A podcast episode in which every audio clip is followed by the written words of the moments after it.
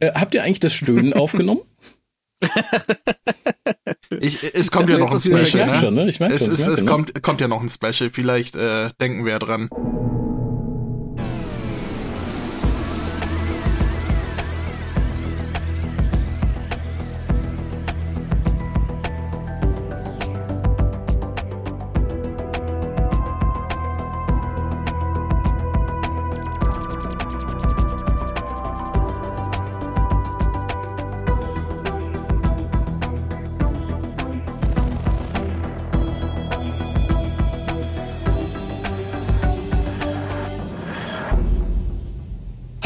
Und herzlich willkommen zu einer neuen Ausgabe des deutschen Doctor Who Podcastes, äh, des WhoCastes.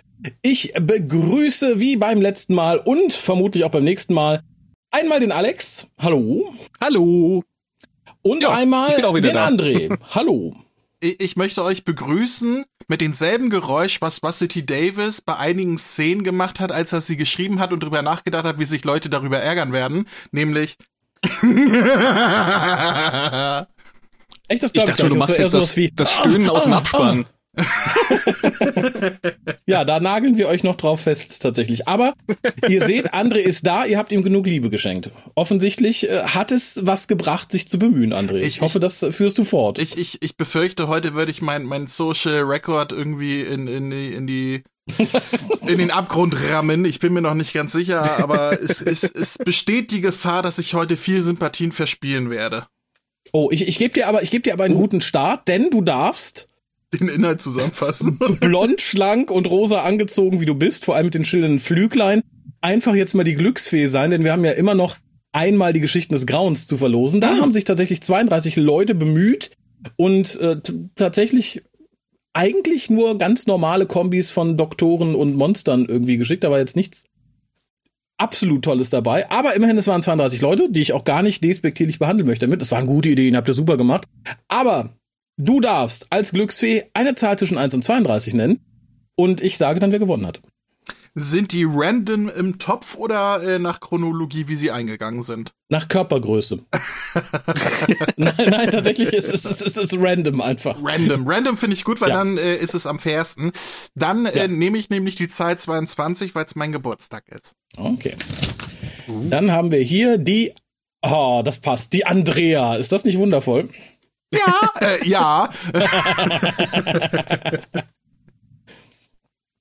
Die ja, And äh, Andrea ähm, hat äh, hier das, das Halloween-Buch gewonnen.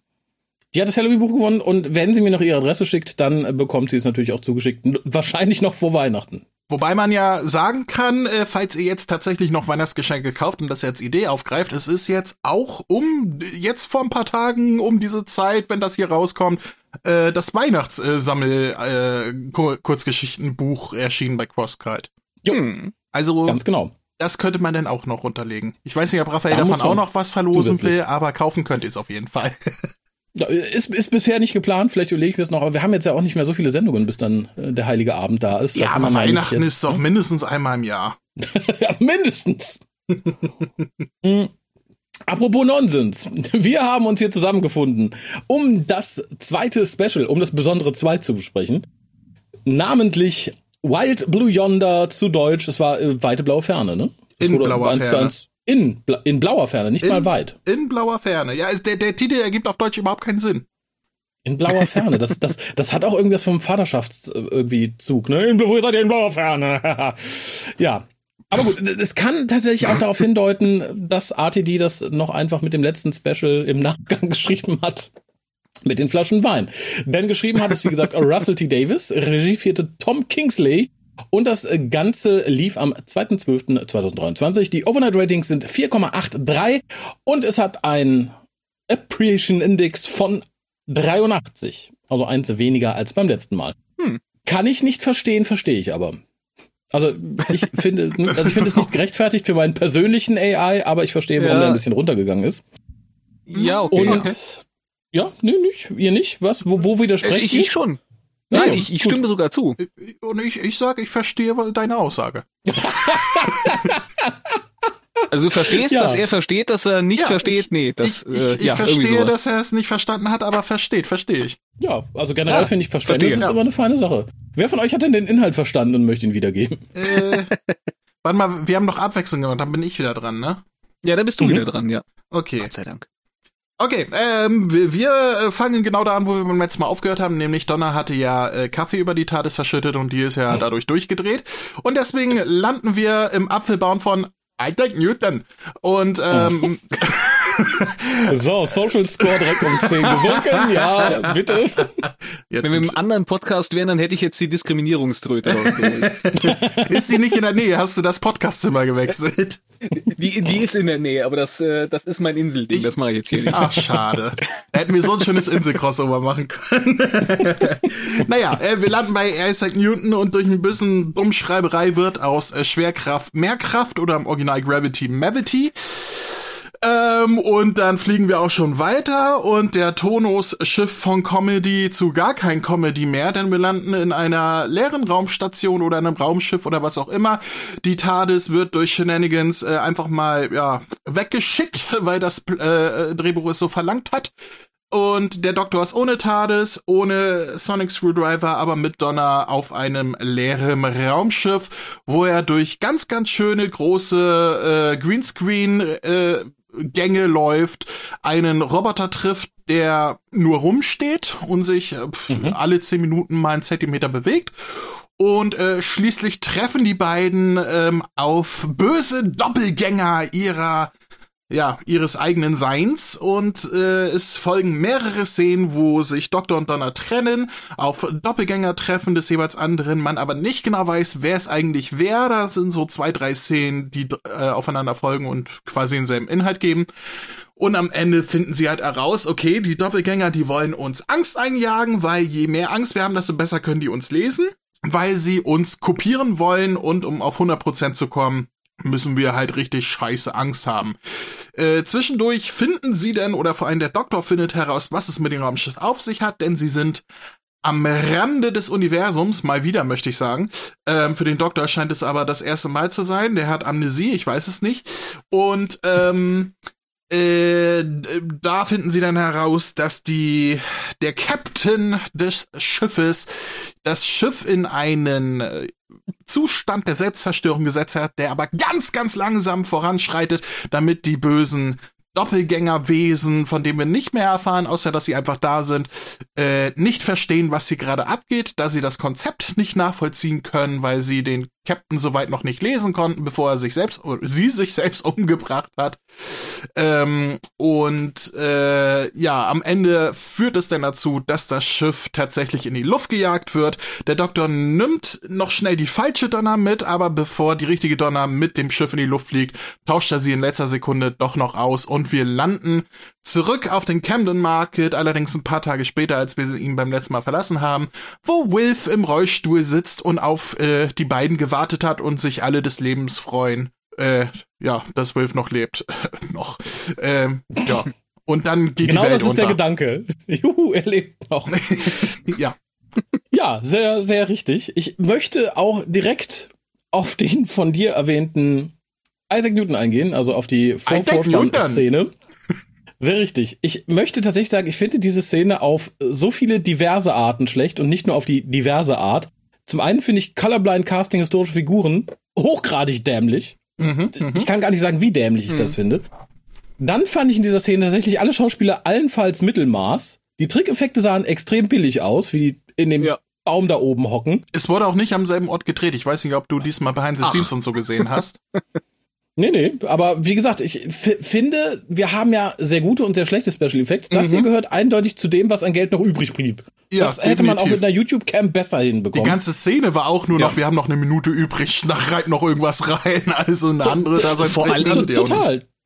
Vor allen Dingen hat die Szene für mich den, den Fluss gestört, ja, weil wir ja, haben, ja, äh, die, die, die bremst den Übergang von dem Ende der letzten Folge zu dem, was dann danach passiert, nach dem, nach dem Intro, äh, komplett aus. Wir, wir machen da erstmal so eine kleine Comedy-Nummer und danach ist dann plötzlich wieder Drama. Das hat überhaupt nicht gepasst. Vor allem, wa warum, warum geht man denn nicht all in?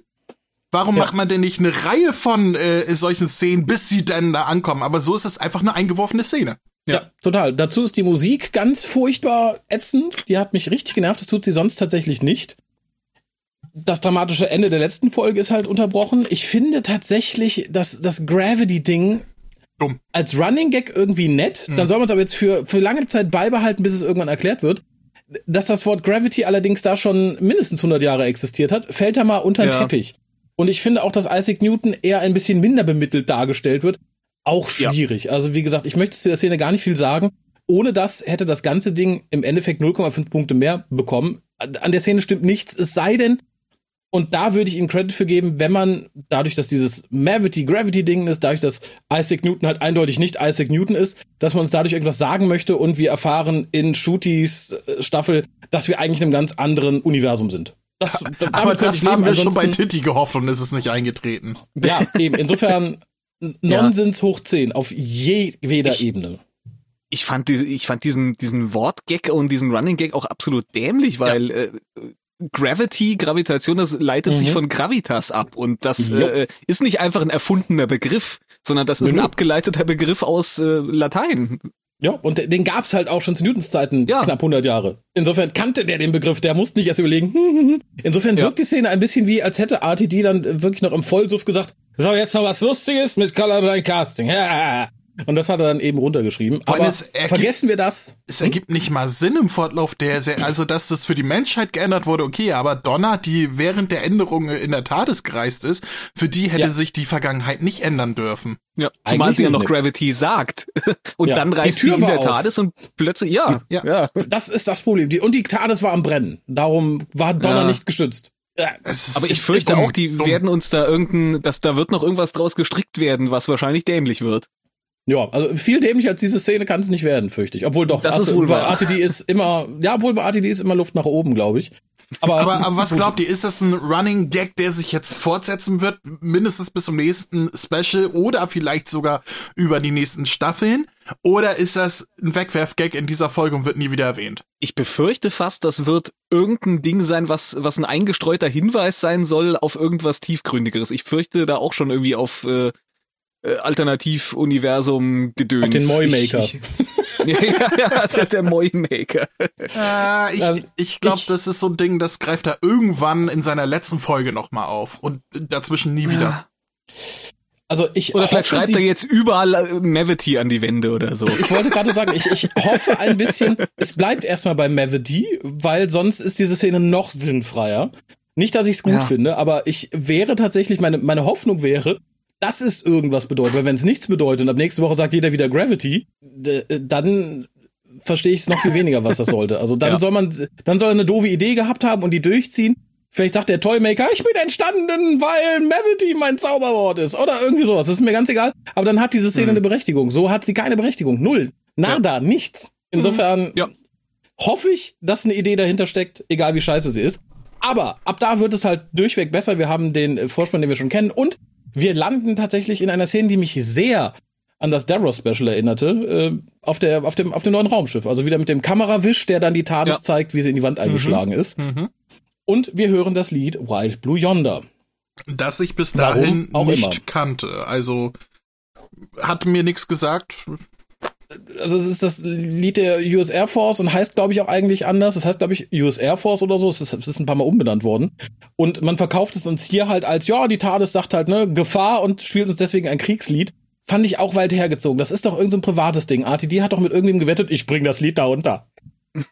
einen, anderen, einen anderen Grund kenne ich nicht. Nee, also, es passt storymäßig. Auch, ja, ich wollte gerade sagen, es passt auch nicht, dass die TARDIS das abspielt. Es wird ein bisschen erklärt mit, ja, dann ist die TARDIS wohl auf Militäreinsatz gepolt jetzt und mhm. so, aber es, es ergibt für mich ja. trotzdem keinen Sinn. Auch als sie nachher auftaucht, um sie zu retten, ähm, mhm. da spielt sie es ja auch wieder ab. Also, wenn da, also wenn das äh, tatsächlich so äh, die Fanfare der TARDIS ist, wenn Gefahr herrscht, dann hätten wir das Lied schon sehr oft hätten hören müssen. Vielleicht wegen Blue, vielleicht hat sie es jetzt entdeckt. Oder es ist ja. das eingestreute Hinweis, dass wir bald eine Musicbox in der TARDIS haben. Ich weiß es Vielleicht nicht. hat die TARDIS einfach einen Ohrwurm. Kann ich, ja auch ich habe hab ja tatsächlich nur ein bisschen Angst davor, dass sie einen auf Mr. Smith machen und dass jetzt die neue Fanfare der TARDIS wird, wann immer sie irgendwie Deus Ex Machina auftaucht. Aber das hoffen wir mal nicht. Nein, äh, obwohl es würde das auch nicht, nicht viel schlimmer machen, als es sowieso ist äh, am Ende dieser Folge. Aber gut, ich finde den Streit sehr schön, den wir dann so ein bisschen angedeutet haben, der sich später noch entwickelt, dass der gute Doktor erstmal rumnörgelt, dass die TARDIS ja noch brandneu war und sie ihn erstmal kaputt gemacht hat. Mhm. Wegen ein bisschen Kaffee auf der Konsole ist sie komplett explodiert von innen offensichtlich. Ja. Und speit Feuer. Äh, Donner wäre fast zweimal in dieser Folge verbrannt, möchte ich mal festhalten. ja. ja, und tatsächlich finde ich ganz schön, dass Russell T sich hier sehr schnell dem Sonic Screwdriver entledigt. Sonst hätten wir ja quasi alles machen können. Sonst hätten wir einfach Schilde gegen die anderen gebaut. Ah nee, das sind ja nur Refs Schilde, ne? Sagt ja, ja, ja, ja. Insofern. Das, das war ja, ja ein Ref Rower Penis, deswegen äh, funktioniert es nur mit Ref Rowerian, also. Ja, aber zumindest braucht man ihn nur ins Schlüsselloch stecken und wir können dann quasi die TARDIS heilen, die sich dann aber verzieht. Ich finde tatsächlich ganz schön, dass das Herz mal wieder erwähnt wird. Das ist mhm. tatsächlich so eine Funktion, die ich für ein Raumschiff und eine Zeitmaschine für gar nicht so dumm halte tatsächlich. Auch wenn es natürlich plottechnisch heißt, dass wir ganz oft unsere Zeitreisen irgendwo gestrandet sehen.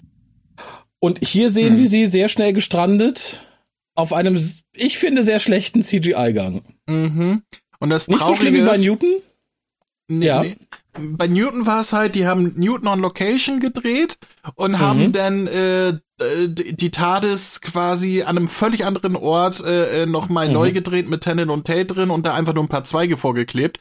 Ähm, mhm, was man auch gesehen hat. Ja. Also bei, bei Newton ging das ja, ja noch. Das war halt wirklich in so einem Apfelbaumgarten, aber ja, ja, nee, das, aber die TARDIS im Ja, Baum. ja, die TARDIS und ihn dann noch ein Greenscreen davor gesetzt. Äh, und mhm. der, der Greenscreen hier in der Folge, ich sag mal, wenn du dir das Behind the Scenes angeguckt hast, oder war das auch im Unleash, ich weiß das nicht, ähm, ähm, da, da gab ja. es äh, die Szene, wo der Animator gefragt wurde, hier, äh, welche Szene hat dir am besten gefallen? Und er sagte dann, ja, hier in den Raum und wie toll wir das integriert haben, da bei den Gängen mit dem Boden, der ja tatsächlich da war. Und ich dachte mir nur so, Alter, das sah so scheiße aus. Also nicht die Animation mhm. an sich, die war gut, aber der Übergang von das real ja. in, in den CGI Greenscreen, das war halt völliger Mist und tut mir leid. Äh, Im gleichen Moment hat man gezeigt, dass es gedreht wurde, wo auch damals im Partners in Crime die Szene, wo sie da an dem an der äh, äh, Hochhauswand runterhingen. Mhm mhm. wurde am selben Ort gedreht, derselbe Greenscreen-Raum.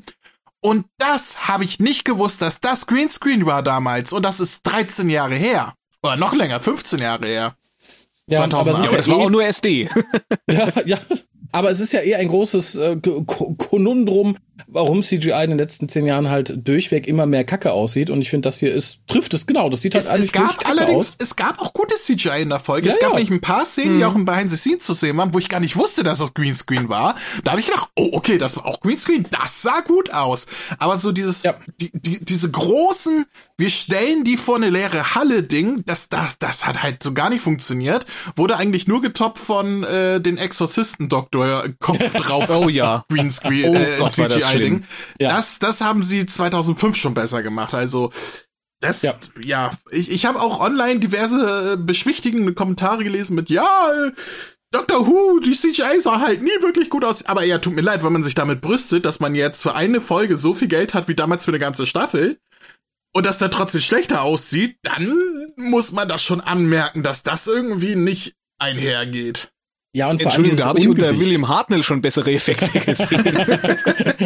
ja, ich, ich finde halt sehr schwierig, dass es halt so ein, so ein Ungewicht hat. Das wirkt so ein bisschen, als hätte man einen Topf gehabt und gesagt, so, jetzt ziehen wir nach und nach raus, wer gutes Budget bekommt. Und was am Ende übrig bleibt, das kriegen halt die restlichen irgendwie. Und der letzte, ja. der gezogen hat, war halt der mit Isaac Newton und der mit dem Exorzistendoktor. Und ja, der hatte ja. halt Pech. Der sagte, so, das machst du jetzt in den Überstunden, viel Spaß, wir sind dann im Feierabend. Aber ich möchte etwas Gutes einstreuen, dass wir jetzt nicht nur so negativ reden, denn die Musik war sehr stimmungsvoll. Ja, ja, ja, ja. Definitiv. Die war durchweg toll, mhm. direkt von Anfang an. Und hier fand ich auch noch irgendwie ganz schön, dass der Doktor erstmal komisch guckt, als Donner dann Mavity sagt.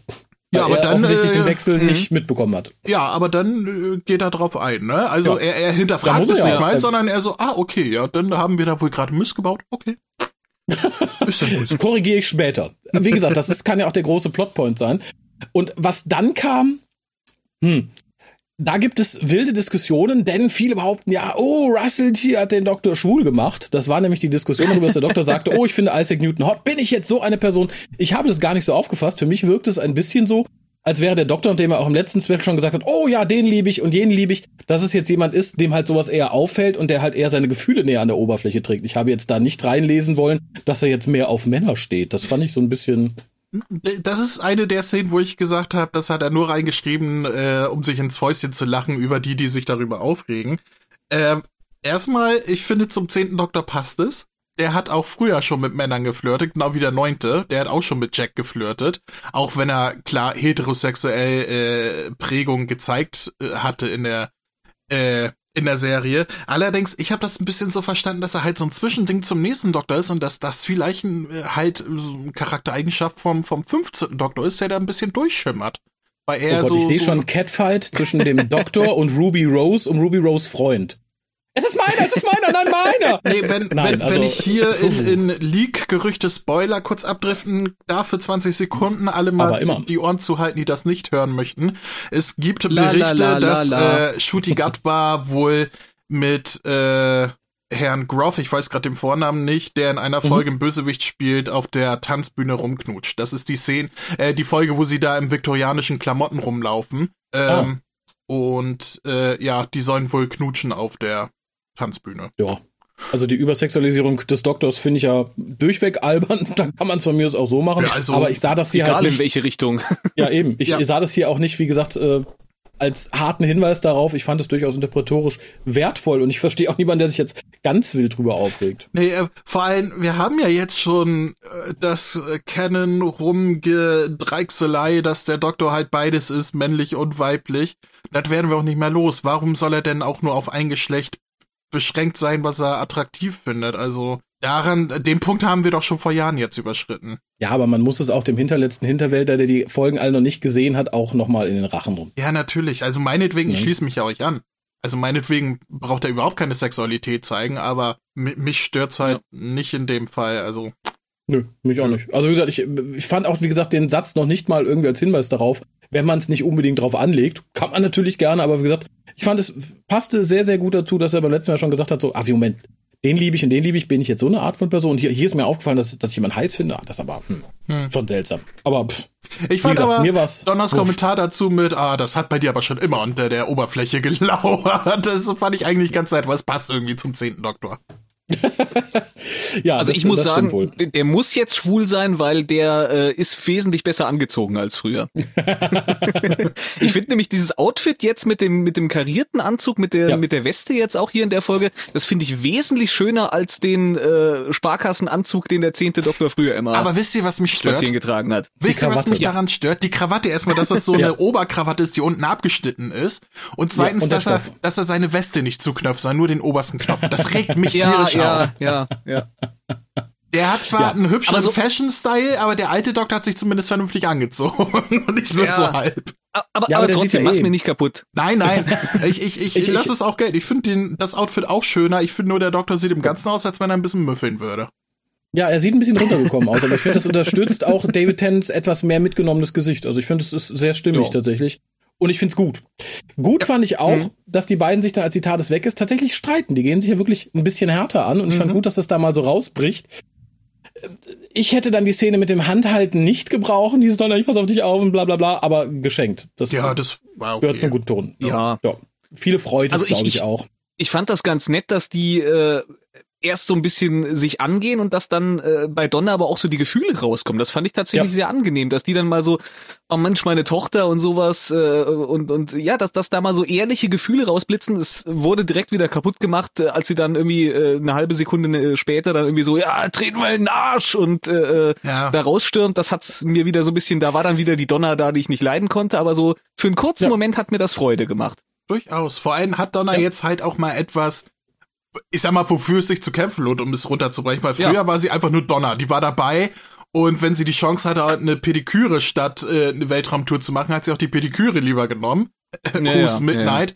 Ja. Ähm, hm. Und äh, hier ist es halt wirklich, okay, hier wollten wir gar nicht landen, das ist gefährlich. Was ist mit meiner Familie? Ich sorge mich um meine Familie. Was soll die über mich denken, wenn ich nie wieder nach Hause komme und so weiter? Ja. Das gibt ihr halt nochmal eine Charaktertiefe, die sie früher nie hatte. Früher war ja. sie einfach nur eine Assi-Bratze. Jetzt ist sie eine gesetztere Assi-Bratze, die sich aber um ihre Familie und vor allem um ihre Tochter sorgt und äh, das steht dem Charakter gut. Ja, mhm, passt auch, auch total in, in das Schema, finde ich tatsächlich. Und ich mochte aber, weil es auch ein Schema passte, tatsächlich dieses so, oh Gott, hier ist etwas, was so schlimm ist, dass die Tat davor wegläuft. Bis dann fand ich es gut, dieses treten wir in den Arsch. Fand ich doof, passt aber wie gesagt total zu Donner. Das ist, glaube ich, so jemand, ja, der sagt, so, ein bisschen die alte Donner ist halt immer noch drin. Ja, die werden wir auch ich will die aber nicht. los. Die soll weggehen. Ich will nicht. Ja. ja, und dann wird uns Fenslaw entgegengeschrien. Wir erfahren später, dass es ein Countdown. Nett fand ich da nur, dass die Diskussion, wie viel Sprachen der Doktor spricht, also nee, die Sprache kenne ich nicht. Es sei denn, Mr. Fenslaw hat uns gerade seinen Namen gesagt. Das wäre tatsächlich ein super Gag gewesen, wenn das der Captain wäre. Guten Tag, ja. mein Name ist Fenslaw, ja. ich habe mich Ihnen schon vorgestellt, Sie haben mich ignoriert, darum werde ich Sie jetzt vernichten. ja, das war aber tatsächlich ganz niedlich, ja. Ja, ähm, dann kommt ein Minuspunkt und das ist, wie hat der Doktor gerochen, dass er da hintreten muss, dass das hässliche Golfkart einfach aus ja, dem Boden äh, erscheint? Also es war zumindest angedeutet im Boden, dass da irgendwie eine Oberfläche ist, aber dass er wusste, er muss darauf treten, dann kommt ein Fahrzeug raus und dann können sie Mario ja. Kart spielen, das ist natürlich ein bisschen zu viel gewesen. Ja, und die CGI sah da auch nicht schön aus. Es Nein. war irgendwie ein bisschen andersfarbig. Das war so ein bisschen dunkler, ein bisschen grauer, irgendwie dieser ja. Ausschnitt, aber dass man daraus jetzt ableiten kann, okay, da kommt jetzt ein, so ein, so ein Golfcaddy dabei raus, also mhm. keine Ahnung, oder so. Da trete ich mal drauf. Ja. Ja, aber er ist halt ein Timelord, dem fällt sowas auf und der weiß sowas. Mhm. Ja, ich, ich hätte es gelten lassen, wenn er gesagt hätte, wir sind auf einem Schiff, was er kennt. Ja, okay, wenn, wenn er gesagt hätte, oh, das kommt mir von der Bauart bekannt vor oder irgendwie so, ne? Ja, aber das, das ist einfach die Gegenthese zum letzten Mal ähm, das mit den Loslassen, das äh, fiel ihm nicht auf, weil er ja ein Mann ist. Aber hier, wenn da ein Auto irgendwie schlummert, das fällt ihm auf, weil er ist ein Mann.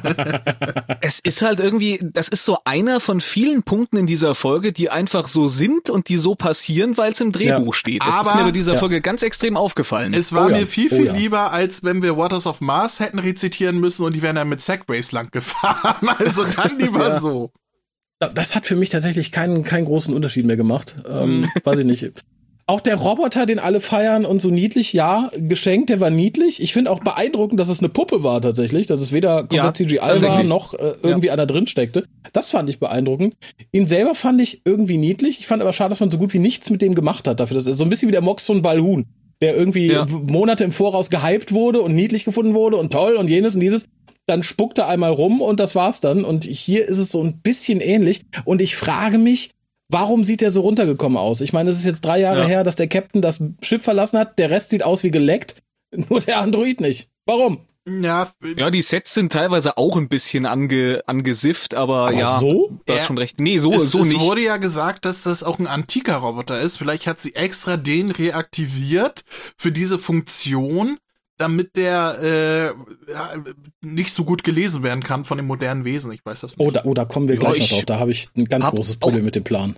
Ich habe auch immer ja. noch einen rostigen alten Vorwerkstaubsauger, einfach für, für den Fall aller Fälle. Den also, habe ich immer noch im Schrank stehen. Ich will nichts sagen, aber ich benutze meinen rostigen alten Vorwerk sogar immer noch, wenn, wenn nicht mein Staubsaugroboter hier rumfährt. Ich, ich habe eine andere äh, Frage passend dazu.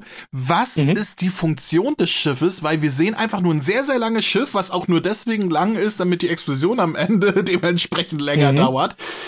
Äh, und das Einzige, was in diesem Schiff zu sein scheint, ist ein ist extrem langer Gang, der quasi der Motorraum ist und ansonsten da ein paar Kabinen links und rechts ab und ein paar Lüftungsschächte.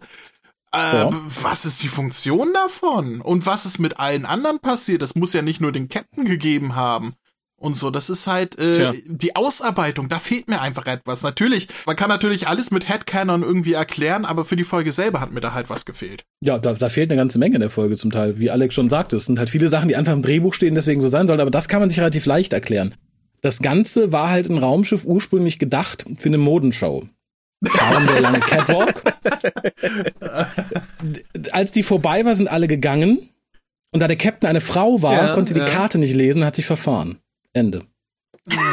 Natürlich. ja. Äh, Was mich Gibt aber es jetzt eine sinnvollere Erklärung? Nein, ich, ich nehme es auch ich so glaube hin. Nicht. Ich, genauso wie RTD beim Schreiben nehme ich es einfach so hin. Ja, sehr richtig. Was anderes aber kann man so, auch nicht tun. Ja. So, so lang war dieser Catwalk dann aber offensichtlich nicht, weil da hat mich nämlich dann an der Stelle irritiert. Wir haben dann diese Szene, Donner steigt äh, äh ein, ans, geht ans Steuer, es mhm. beginnt dramatische Musik, man sieht zweimal den Wagen äh, durchs Bild fahren und dann stehen sie vor einer Mauer. Das dauert ungefähr sechs Sekunden oder sowas. Äh, ja. Die dramatische Musik, die dafür extra aufgespielt wurde, die fand ich ein bisschen überzogen an der Stelle. Es wäre lustig gewesen, ja. wenn sie angekommen wären und dann hätte sowas gesagt, boah, drei Stunden später, ich habe jetzt so einen Hunger. ja. ja, aber mir hätte eine totale als CGI gereicht, wo man sieht, dass sie halt sehr lang fahren. Das, das ja. wär, wäre vielleicht preislich sogar noch drin gewesen, wenn man Newton rausgelassen hätte. und naja, gut, äh, das Donner dann fährt geschenkt, dass sie sagt, alone As Idiots Say Sie fand ich, boah, aufgesetzt, oh, ja. aber irgendwie lustig. Ja. Ich hätte lustiger gefunden, wenn sie Gas gibt und rückwärts erstmal fährt. noch, noch, lustiger wäre sie rückwärts gefahren, in eine Wand gefahren und der Doktor so, ach, wir sind ja schon am Ende hier. Ja, fahren wir doch mal in die andere Richtung. und hin und her. Ich habe aber eine Frage. Der Doktor sagt doch, er spricht 300.000 Milliarden Sprachen. Mhm, erkennt mhm. aber den Countdown nicht. Wir erfahren ja. später, das ist der Countdown in Zahlen. Trotzdem sitzt er im Pilotensessel und sagt, so, ich gucke mir jetzt die Zahlen an, dann kann ich genau sagen, ja. was hier passiert ist im Log. Aber offensichtlich erkennt er die Zahlen nicht, die über den Lautsprecher genannt werden. Ja, er, er, ich finde das. Er sagt aber etwas ähm, bezüglich, dass dass äh, weil die Zahlen übersetzt worden sind und nicht in schriftlicher Form oder irgendwie so etwas. Das ja, aber äh, das, das, was jetzt da folgt, wo sich der Doktor da quasi die, die Sprache oder das Zahlensystem äh, ja. beibringt, da darf man doch nicht länger als eine halbe Sekunde nein, drüber nachdenken. Nein. Wo nee. er, äh, wo er weiß denn, warum benutzen die ein Dezimalsystem? Warum kann ja. man das als gegeben voraussetzen? Und wo er weiß dann der Doktor den Unterschied zwischen einer Ziffer und einem Kack-Emoji? Ja, weil er und der Doktor allem, ist er kann ja. ja, auch nicht nur sagen, okay, ich habe mich hier auf die Zahlen Schriftzeichen verlassen. Wenn man sagt, okay, die ausgesprochene erkenne ich nicht, aber wenn da eine 1 steht, selbst wie sie, egal wie sie in diesem System ja. geschrieben ist, die erkenne ich, dann kann er mir trotzdem nicht verraten, dass vor drei Jahren die Airlog aufgemacht ja. wurde. Das muss er ja auch irgendwo erkennen. Das ist halt so ein Punkt, ich sag, ja, da, da wird das schreiberisch halt sehr dünn. Da darf man wirklich keine halbe Sekunde drüber nachdenken. Dann kommt aber tatsächlich etwas, wo ich sagen muss, Hut ab, die CGI des Raumschiffes von außen. Ich finde, ja, das sieht oh ja, wirklich, ja, ja, ja, wirklich, wirklich großartig aus. Das ist, also und die Musik dabei fand ich auch großartig. Ja. Wunderschöne Szene tatsächlich. Also Schließe ich mich an, kann ich nichts mehr dazu sagen. Ich wollte aber davor noch äh, etwas zu sagen, weil ich das extrem cool ah. finde. Das habt ihr auch im Behind the Scenes und so weiter gesehen, wie sie auf die Idee für die Schriftzeichen gekommen sind.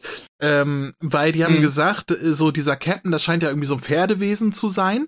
Und mhm. ähm, deswegen haben sie überlegt, was sie als Schriftzeichen nehmen können und sind dann äh, zurückgegangen, haben gesagt, Pferde, die haben Hufe und die Schrift könnte entstanden sein, ursprünglich so mit Hufen und deswegen sind das alles so Punkte und Striche, die so ein bisschen wie ähm, mit Hufen in Sand geschrieben aussehen. Und das finde ich ja. eine verdammt coole Idee und das hat jemand beim Rudelglotzen angemerkt. Damit ist äh, mehr Hirnschmalz in die Entstehung von, die, von diesen ja. Schriftzeichen geflossen, als jemals bei den gallifreyischen Schriftzeichen. Ja, oh ja.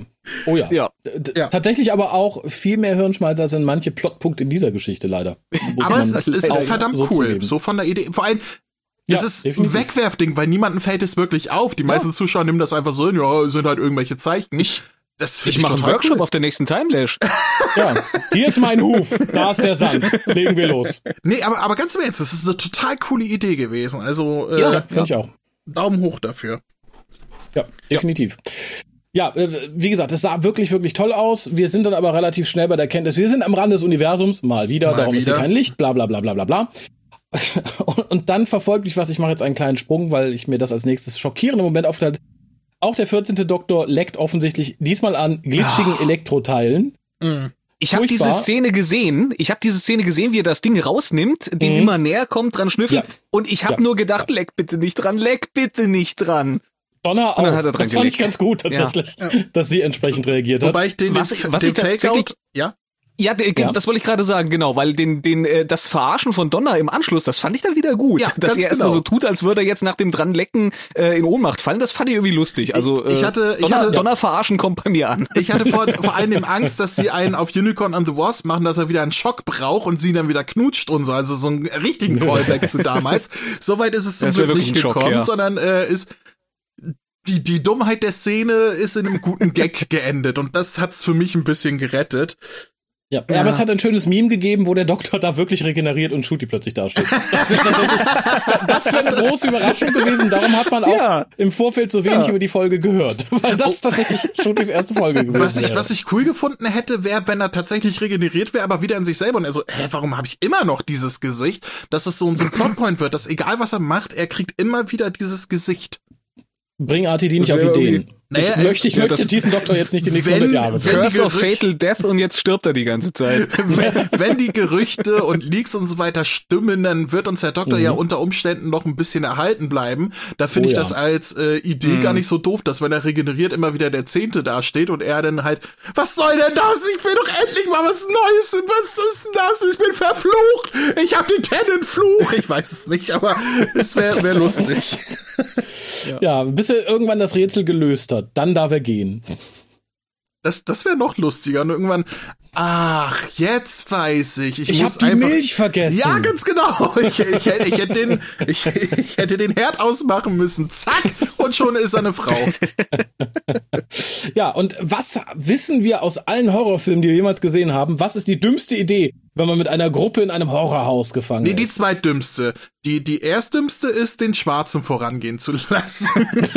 nee, der, der stirbt eh als erster. Dann ja, würde ich ihn immer vorangehen lassen, tatsächlich. Insofern ne, bist du immer auf der sicheren Seite. Aber die zweitdümmste Idee ist tatsächlich, sich zu trennen und wir trennen uns hier natürlich. Mhm. Ja. Es führt Weil Donner aber muss Rechtecke umsortieren. genau. Es führt aber tatsächlich zu zwei wirklich, wirklich guten Szenen, also oh, vor allem zu ja. einer, und zwar die Szene, in der Donner weiter sortiert und der No-Doktor kommt rein, ja. die fangen an zu reden. Und tatsächlich mhm. möchte ich da meinen imaginären Hut ziehen vor David Tennant, der das so großartig spielt. Ich liebe ihn in dieser Szene. Er ist wirklich toll. Er ist für, man merkt direkt, es ist irgendwie nicht der Doktor, es stimmt irgendwas nicht. Ich fand es wirklich großartig gespielt. Dagegen fällt für mich, auch wenn sie sehr, sehr gut war, aber die Darstellung Catherine Tates, ihres Nicht-Charakters, fällt dagegen ja. ganz, ganz doll ab. Und die haben gut dran getan, den Zuschauern direkt zu zeigen, dass das nicht der Doktor ist und deswegen auch das andere nicht die Donner sein kann, als wir umblenden. Weil mhm. Catherine Tate habe ich das so sonst auch nicht abgenommen. Das wirkte ein bisschen hölzner als bei David Tennant und das war so genau ja. der Punkt, wo ich sagte, ja, das hätte man nicht zeigen können ohne es vorher gesagt zu haben, sonst wäre das schiefgegangen. Aber es war so gut. Also wirklich, ja. ich, ich mochte, ich mochte die Sachen, die die echten ähm, in dem Moment gesagt haben. Der Doktor mit seiner Story um um die TARDIS, was, was ich eine total schöne Geschichte Sehr schönes fand. Bild. Ja, ja. finde ich toll als auch Donna, die sich halt einfach Sorgen um ihre Familie gemacht hat und, und was sie denken sollen, wenn sie nie wieder zurückkommt und der Fake-Doktor daneben halt mit, ach ja, Wilf, ich mochte ihn so sehr und so und das war, das war mhm. so stimmungsvoll und dieser Schnitt, ja. der erste Schnitt ja. von ja. Ähm, wir, wir schneiden vom Fake-Doktor zum richtigen Doktor und dass dann dieser Aha-Effekt da war, der mich tatsächlich genau, kalt erwischt. Ich wusste, irgendwas ist hier falsch. Ne? Ich wusste, ja. okay, mhm irgendwas passt hier nicht zusammen, auch weil der Doktor weggegangen ist und zehn Sekunden später wiedergekommen ist. Irgendwas mhm. stimmt hier nicht. Aber dieser Schnitt von, ah, okay, das ist ja. gar nicht der Doktor, das war so stimmungsvoll, so gut gemacht, das war gut geschrieben, gut gespielt und vor allem auch gut geschnitten. Ähm, ja. Also das Editing ja. in der Folge war wirklich super und ich möchte es auch vor allem deswegen erwähnen, weil wir uns ja bisher vor allen Dingen negativ geäußert haben. Das war richtig, richtig gut. Ja. Ich muss auch sagen, das war halt, äh, also ich, ich muss ehrlich zugeben, ähm, ich habe einen Moment gebraucht, um zu raffen, dass da nicht einfach irgendwie zwei zeitlich versetzte Szenen nebeneinander ja. gespielt werden. Ich habe einen kurzen Moment gebraucht, um das, um das zu kapieren, was da jetzt gerade los ist. Und ich fand, das waren endlich mal wieder, das waren schöne Charaktermomente. Wie lange ja. hatten wir in Doctor Who keine oh ja. Schönen, oh gut geschriebenen Charaktermomente mehr? Mhm. Ja. Es war eine lange Durststrecke. Ja, fand ich auch. Das funktioniert. Wie gesagt, allein diese beiden Szenen machen so alles wett, was irgendwie in den letzten Jahren und Staffeln wirklich an, an ja. übelsten Charaktermomenten zusammengeschustert worden ist. Mit wenigen Ausnahmen wohlgemerkt. Und ja. tatsächlich schlagen wir dann aber relativ bald die Horrorecke ein und auch das finde ich unglaublich gelungen. So angefangen mhm. von dem Satz, meine Arme sind zu lang, wo man denkt so, hä, das mhm. stimmt irgendwas nicht? Ja, mhm. Und dass das dann wirklich innerhalb von wenigen Sekunden in den schönsten Body Horror endet finde ich einfach nur großartig. Vor allem, weil da auch die CGI und die Prosthetics noch gut aussehen. Ja, vor allem die halt Prosthetics, das war gruselig aus. Das war ja. super. Ja. Diese, ähm, also die, die, die langen Arme, die waren echt, ja. die kamen aus dem 3D-Drucker, die basieren auch auf deren echten Armen, die einfach vergrößert ausgedrückt wurden. Und innen mhm. drin war halt noch ein Mechanismus, den sie drücken konnten, damit sich die Finger bewegen und so. Also es war alles großartig. echt on set gedreht und das hat man gesehen und das fand ich super. Ja. Ja. Und es hat halt wirklich auch optisch was total bizarres. Auch das dann ja. mit dem Kiefer war noch gut. Das bricht ja. für mich so ein bisschen weg bei den mehreren Knien bei Donner. Das sah dann wieder ein bisschen günstiger aus. Aber es ist halt wirklich erstmal unglaublich gruselig. Ich glaube auch für den durchschnittsjüngeren Zuschauer, der sowas halt noch nicht irgendwie in X-Horrorfilmen, die jenseits seiner Altersgrenze liegen, gesehen haben, wirklich, mhm. wirklich hart erstmal. Ich fand das ja. wirklich gut. Und ich mochte auch die Reaktion des Doktors, weil der zehnte Doktor und da bin ich mir ganz, ganz sicher, ab dem Moment, so wo Donna hier mit, mit den langen Armen da gestanden hätte, mhm. hat er gesagt, wo bist du, was hast du mit Donna gemacht? Und Schrammzieher in die Nase gehalten und gesagt, erkläre dich. und, und der zehnte Doktor ist so, Donna ist alles in Ordnung. Moment, bist du Donna?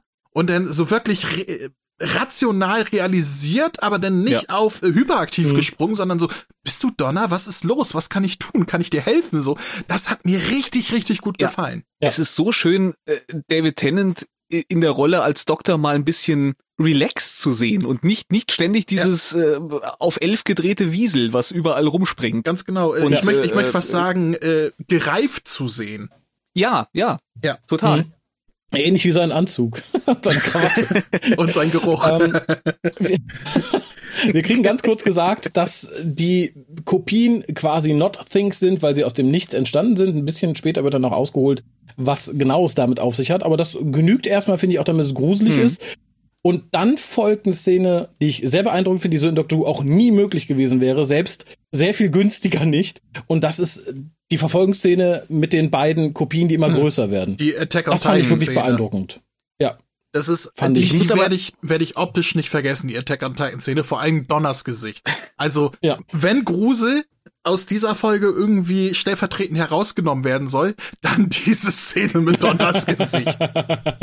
Wobei ich ja. sagen muss, dass, dass die deformierten Gesichter, die, ah, die, die, die fand ich ein bisschen, bisschen zu sehr drüber, weil das sah, das sah nach verflüssigen Filter aus. Da musste ich an, ja, zurück an die 90er Jahre denken, an, äh, ich hatte mal eine Software, die nannte sich Kais Power Goo. Da oh, konnte ja, man, da hatte man quasi diesen, diesen Photoshop verflüssigen Filter als so eine eigenständige Software und konnte dann Gesichter, ja. irgendwie auch eigene Fotos reinladen und das war damals äh, der heiße Scheiß, weil man äh, nie damit gerechnet hatte, dass man sowas mal selber an einem handelsüblichen Computer machen konnte. Es, es war wirklich revolutionär. Vor allem lief das ja, ja. auch an äh, relativ langsamen Maschinen. Das war ja so das Ding, wo ja, man ja, dachte, ja, genau. krass.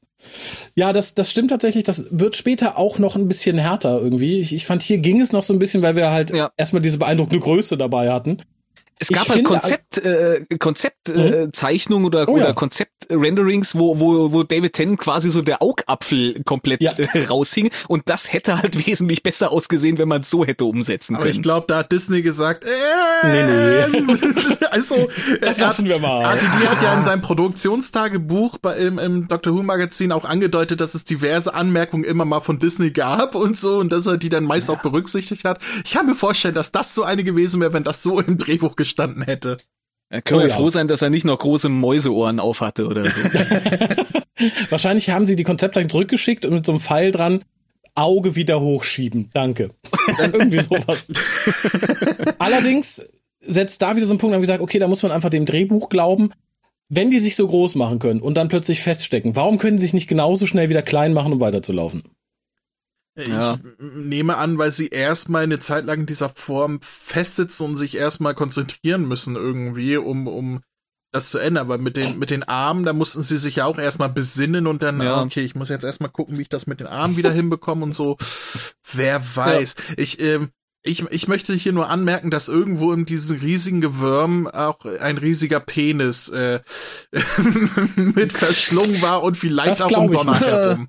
Die haben, vielleicht haben sie sich da auch erstmal nur von außen kopiert. Nee, da, ich weiß Soweit möchte ich. Was du für Gedanken hast, soweit möchte ich gar nicht denken. Ja, aber ähm, Donna und Sean haben offenbar auch Gedanken, die sich noch nie jemand anderes gedacht hat, weil Donna sagt denn, ja, wo kommt eigentlich die extra Masse her? Darüber hat sich Sean auch immer bei dem Venom-Film beschwert, wo ich mir gedacht, kein Mensch hat jemals so ein Hirnschmalz an die Venom-Filme ver, äh, verschwendet. Also die Venom-Filme hätte man da nicht noch irgendein besseres Beispiel nennen können als die Venom-Filme, die eigentlich ja. einfach nur belanglose Comic-Filme sind sind, in die sich in zehn Jahren niemand mehr erinnern wird. Aber ich fand's irgendwie nett. Ich fand diese Erklärung, ja. fand ich irgendwie schön, dass eben, dass eben Energie zu Masse quasi, äh, dass das nicht aus dem Nichts entsteht und dass das irgendwie äh, irgendwie Zusammenhang haben muss. Ist. Also ich finde, ich hätte, ja, ich habe so netter gefunden, als wenn Donner sagt, ich habe da mal ein Buch gelesen. Das hätte ich nicht geglaubt, ja. aber das mit dem Venom-Film ja. nehme ich ihr ab. Dass dann der Mann irgendwie zwischen Chips und Cola gesagt hat, wie kann das schon sein? Du machst deinen Ticker nicht aus dem Nichts. Ich, das ich, ich finde ich, total, das passt total in diese. Ja, das stimmt. Ich habe gerade den Fehler gemacht, ist an mir bemessen. An denen bemessen ergibt das natürlich mehr Sinn, dass sie gerade solche Filme rezitieren. Ja, okay. Ja,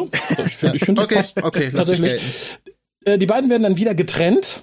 Mhm und treffen dann wieder auf ihre Doppelgänger und da entwickeln sich wieder sehr schöne Gespräche. Ja, vor, vor allen Dingen werden die getrennt, weil conveniently an der Wand äh, gerade eine Leiter zufällig ist, die aber dann auch convenient, conveniently für äh, das Drehbuch äh, dann plötzlich auseinanderfährt, als sie da hochklettern. Also das, das ah. aber tatsächlich auch tricktechnisch ganz gut aus. Also ja, ich fand, das, das war, eine, eine, angenehme Szene tatsächlich. Ja, einer der Momente, wo das mit dem Greenscreen auch gut funktioniert hat. Ja.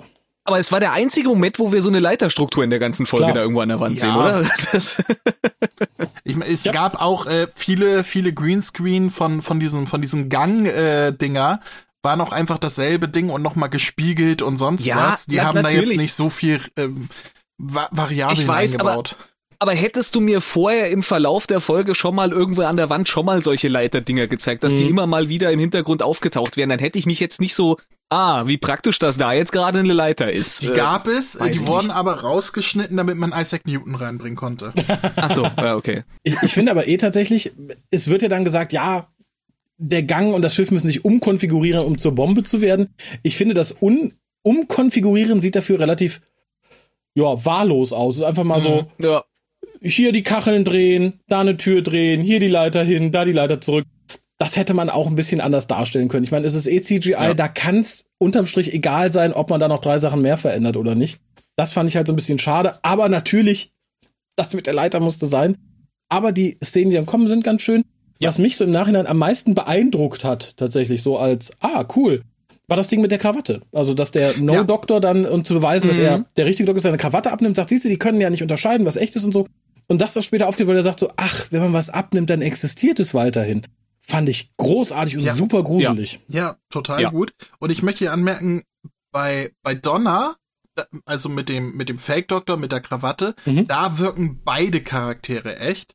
Beim Doktor wirkt Donna direkt fake. Ja, das ich sag ja, Catherine Tate ist da, glaube ich, so ein ja. bisschen wackeliger bei der Darstellung gewesen, was ich schade finde, fand es aber vollkommen okay, weil hier ging es ja dann auch größtenteils um den Seelenstrip vom Doktor. Dass vielleicht, er traurig vielleicht ist war das, wegen des das, Fluxes. Genau, vielleicht war hm? das Monster, welches Donner dargestellt hat, auch einfach das Dümmere von den beiden. das, ja, das kann natürlich sein. Ist, ist ja. sehr möglich. Aber, wo du gerade sagst hier mit, äh, mit dem Flux, Flux. mit den Timeless mhm. Children und so weiter, ich, ich nehme an, das wird so mehr oder weniger die letzte Erwähnung fürs Erste bleiben, die Russell ja. in, T. Davis in diese Richtung macht. Aber ich muss ganz ehrlich sagen, wir haben jetzt zum ersten Mal einen richtigen Schauspieler, der das Thema darstellt. Hm. Ja. Und auf einmal hat es nicht mehr so einen ekligen Beigeschmack wie tatsächlich unter Titi, wo es beschissen geschrieben ja. und beschissen dargestellt war, weil bei Titi war es ja einfach nur, ja, halbes Universum ausgelöscht. Ja, blöd, komm, wir machen Party. Du, Und, und hier ja. haben wir tatsächlich einen richtigen Schauspieler, der weiß, wie er mhm. diese Szene richtig darstellen muss. Und wir haben einen Autor, der weiß, wie er Emotionen schreiben muss. Und das war, auch wenn es dieser scheiß Timeless Children Kackscheiß und, und dieser Weltraumfurz war, war die Szene mhm gut und ich traue mich das gar nicht ja. zu sagen. Die hat, die hat mich mitgenommen. Auch seine, äh, seine Emotionen, ja. meine, wo er weiß, er ist gebrochen und er hofft, das ist Donner und sie sagt, ja, natürlich bin ich es und er will sie umarmen, weil ja. er in dem Moment komplett nackig vor ihr steht, also mental, also hat sich komplett geöffnet und, und, und braucht einfach nur irgendjemanden, der ihn umarmt an, in dieser Szene. Und das hätte früher wirklich so peinlich ja. werden können, so, so, ähm, ich sag mal. Jasmin und Frau Doktor. Ich, ich meinte ja. auch schon davor, ich meinte jetzt schon früher zu Tenny-Zeiten. Da also, hätte das boah. wirklich mit Engelschor im Hintergrund und so weiter. Und hier war das subtil, ja. hier war das sehr gut geschrieben, sehr gut gespielt. Und das ist für mich eine meiner Lieblingsszenen, die ich aus dieser Folge herausnehme. Mm, ich bin auch ich bin auch hin und her gerissen gewesen. Am Anfang habe ich äh, gedacht so, oh nee, jetzt erwähnen die, äh, kehrt's doch einfach unter den Teppich, redet nicht drüber. Mhm. Ich will von dem Scheiß nichts mehr hören. Aber dann wurde es in einer Art und Weise aufgegriffen, dass ich unterm Strich sagen muss, ja, ist eigentlich ganz nett, dass man, dass man es nicht komplett ignoriert, weil äh, mhm. äh, man es irgendwie auch schlecht weg ignorieren kann. Und so wie es hier aufgegriffen wird, fand ich's gut. Ja. Ja, das hat halt den großen Vorteil, dass man hier nur sehr vage drüber redet, ne? Dann bleibt halt nicht mhm. so viel von dem ganzen beschämenden Scheiß ja. übrig, den das Ding eigentlich wirklich darstellt. Fand ich auch gut und es wird halt als Motivation für den 14 Doktor benutzt, dass er sich halt jetzt scheiße fühlt, weil er sagt halt so, ne, wegen mir wurden halt, äh, wurde halt das halbe Universum ne, platt gemacht. Ja, quasi das, was der Time War damals für ihn darstellte, ja. Ja, genau. Und, ähm, genau, ja. Und das Lustige ist, jetzt haben wir ja nur noch irgendwie 37 Prozent vom Universum übrig. Der Master hat ja auch schon einiges mitgenommen in Logopolis. Wo für mich der Punkt allerdings erreicht war, das war dieses Donna, all those years I missed you. Das ist wieder so, RTD hat offensichtlich auch alles ah. nach seinem Ende verpennt. Ja. Und das finde ich so ein bisschen, ja, musste sein. Ja. Ne? Special ist ja auch genau für die Leute, die die Kombi mögen, da muss es sein. Aber für vielleicht hätte halt er dasselbe auch gesagt, wenn das jetzt Amy gewesen wäre, mit der er auch eine sehr äh, enge freundschaftliche Beziehung hatte. Es war halt ja, Donna in diesem Moment da. Und, und ich habe euch alle so vermisst. Ja, aber lass ich gelten. Also, das war trotzdem eine sehr schöne Szene. Auch dieses wirklich Boah. gebrochene, bist du die echte, bist du wirklich meine Donner? Und dann, oh, ich hab dich so vermisst. Ich fand die Auflösung ein bisschen sehr hart in dem Moment, dass sie genau in diesem Moment anfängt zu schmelzen, aber das macht mir die Szene nicht kaputt. Lieber schmelzen als das, was in dem anderen Raum passiert. Ich wollte gerade sagen, aber das mit dem Schmelzen fand ich gar nicht so schlecht, ja. weil es tatsächlich auch zeigt, dass dieses Ding halt gar nichts mit diesen Emotionen anfangen kann. Die sagt so, ah, ich konnte mich einfach nicht mehr beherrschen, ich konnte mich nicht mehr zusammenhalten. Ja. Das fand ich tatsächlich ganz, ganz gut. Irgendjemand hatte denn da noch Parallelen zu, zu Tascha Jars Tod gezogen mit der schwarzen Füße. Das war alles sehr nett. ja, das kann man natürlich gerne, gerne tun. Und ja, in ah. dem anderen Zimmer stellen wir dann fest, die Krawatte ist weg und das, wer auf die Idee gekommen ist, also man hätte es ja, glaube ich, noch einfach ein bisschen retten können, wenn man das mit den Beinen nicht gemacht hätte, sondern einfach so in Brücke rückwärts hätte laufen lassen. La, la, lass uns erstmal darüber äh, darauf eingehen, dass Donner ihn kaputt gelabert hat. Weil ja, egal ja was mit mit Donners Charakter, ich meine, die ist nervig wie sonst was, aber dass man das als Plotpoint nimmt und den Bösewicht zu besiegen in Anführungsstrichen, das fand ich so super. Die hat einfach in Grund und Boden gelabert, bis er einfach nur da stand. Äh, aber das ist ja das gleiche auf beiden Seiten, ne? Die, die, die No Donner sagt, sie konnte sich nicht mehr zusammenhalten bei dem Geschwafel, was jetzt äh, der 14. Doktor von sich gibt. Und auf der anderen Seite etwas aggressiver, weil wahrscheinlich viel genervter, dreht halt auch der No Doctor ja, durch. Das fand ich das super. Fand ich, fand ich super, tatsächlich. Ja. Wie gesagt, CGI mhm. kehre ich gern unter Teppich, das hätte man irgendwie schöner ah, lösen ja. können, auch dezenter lösen können. Auch es wäre genauso gruselig gewesen, es, man wenn man das nicht, nicht gemacht hätte. Man hätte das gar nicht so machen müssen. Also, die hatten ja wirklich ein, so einen Zirkustypen da gehabt, der so laufen konnte. Ja. Ja, ja ähm, eben. Das war nur. Dann hätten sie den einfach nur von hinten zeigen müssen. Das also, war nur in der Einfrontalszene, da das äh, ja. sein Gesicht da rein CGI wurde und da hätte man sich drum rumschummeln so können und da tatsächlich oh. David Tennant einfach davor liegen können, so dass das sein echtes Gesicht ist und einfach den Unterkörper wegretuschieren. Das wäre viel besser gewesen, als einfach so ein komplett CGI-Gesicht darauf zu setzen. Gut, dann hätte sich Tennant vor seine Eier, also vor die Eier des, des, des Typen da knien müssen, aber äh, meine Güte, ich glaube, das hätte besser ausgesehen. Oder halt, ja, ihn einfach umdrehen lassen und von hinten zeigen, ne? Und, und dann ja. Tennant da ja, irgendwie eben. zeigen. Das ist halt, das hat vorne und hinten nicht funktioniert und das hat schon früher auch unter RTD besser ausgesehen, teilweise so ein Effekt mit, mit Gesicht ersetzen, irgendwie was, also. Ja, also das fand ich nochmal zehn Nummern schlimmer als die, die Baumszene mit äh, ja, dem indischen ja, Isaac Das Newton. war die, das war die schlechteste CGI. Und ich sage, ja, ich, ich bin mir ganz, absolut. ganz sicher, ich, ich habe absolut keine Ahnung von, von 3D-Bildbearbeitung, CGI-Effekte, sonst was. Aber wenn ich mich eine Woche hinsetze, kriege ich das besser gelöst. Ja, vermutlich. Ich werde die, die gesagt, Wette nicht einlösen, weil habe ich gar keinen Bock drauf. aber ich bin mir sicher, das hätte man auch einfacher besser lösen können. Ja, ach, wir hatten ja schon tatsächlich bessere Szenen, die entsprechend viel komplizierter waren. Ich erinnere an das Ding mit dem Pferd. Mit dem Pferd? In, in das Mädchen ja. im Kamin.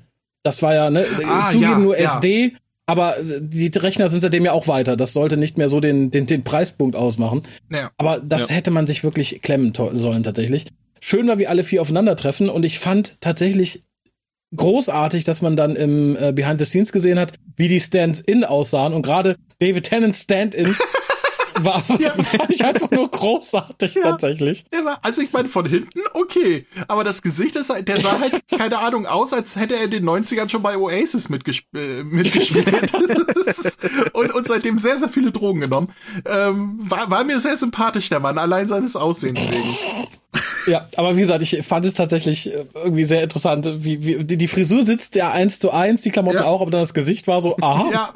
Und da muss ich tatsächlich sagen, als die vier dann zusammensitzen, war für mich auch so das Maß erreicht. Und ich glaube auch für Russell T., was sein schreibtechnisches Können angeht, da war mir dann das emotionale Gelaber ein bisschen zu viel, weil es auch zum Teil sinnbefreit mhm. war. Also es kam ja dann auch die Diskussion, dass Donner sich ja schlau und dumm zugleich findet, bla bla bla. Das waren halt so, so Worthülsen, so Allgemeinplätze, wo jeder sich irgendwie ja. wiederfinden kann. Das war für mich halt nicht mehr charakterbezogen genug. Und die, die Szene mit dem Salz, so schön ich sie auch finde, sie ist sehr sinnbefreit, wenn man nicht, wie es angedeutet wird, da noch irgendeinen Plotpoint rausschiffen möchte, wo dann gesagt wird, ja, am Ende des Universums habe ich den Aberglauben eingeführt, das wird sich noch rächen. Ansonsten hm. fand ich sehr dünn, ich, was da ich passiert. Ich hatte das Gefühl, dass er damit andeuten wollte, dass er die Ereignisse mit den Toymaker irgendwie angeschubst hat. Aber ich glaube, das ja, wird das auch wird trotzdem bestimmt. nie wieder erwähnt. Nee, ich glaube das nicht. Ich, ich glaube, das ist so ein Ich habe keine Ahnung. Wieder. Ich, ich fand es halt tatsächlich dann schlecht in Kombination und ich fand halt auch das Aufeinandertreffen nicht so gut. Situationstechnisch mag ich das mit dem Salz. Ich mag auch, dass die Snowdowner sich dann da hinsetzt und anfängt zu zählen.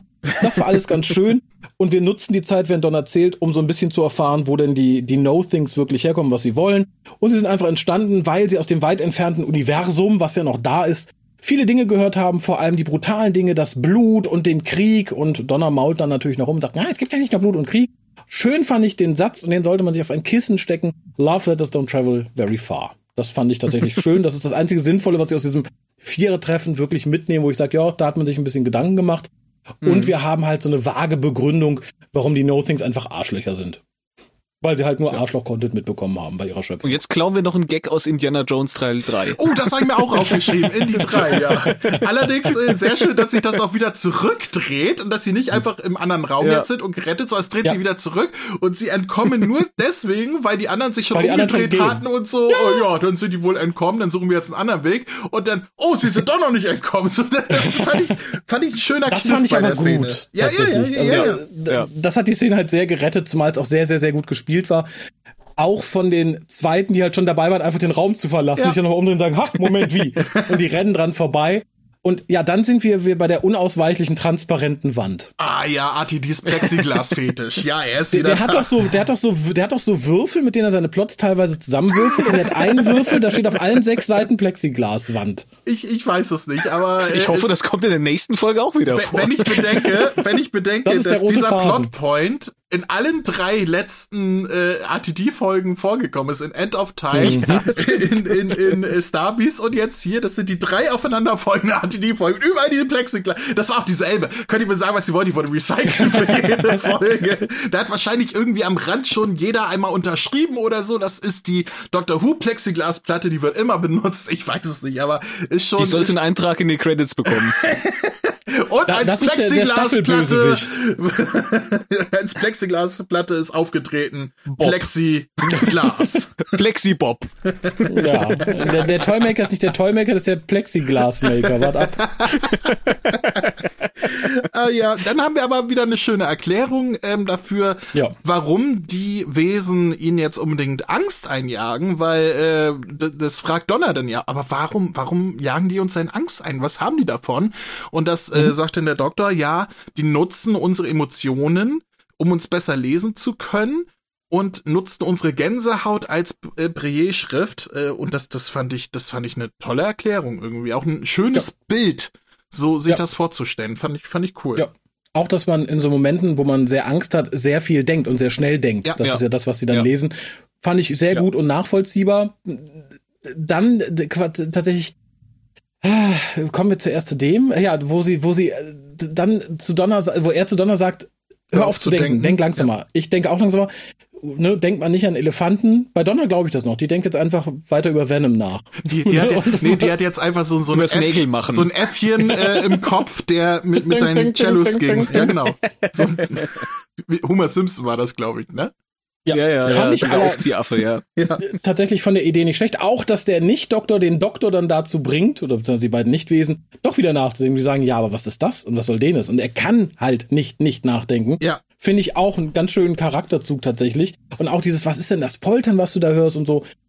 Alles super und sehr stimmig geschrieben. Aber das ist bei Listen geklaut, oder?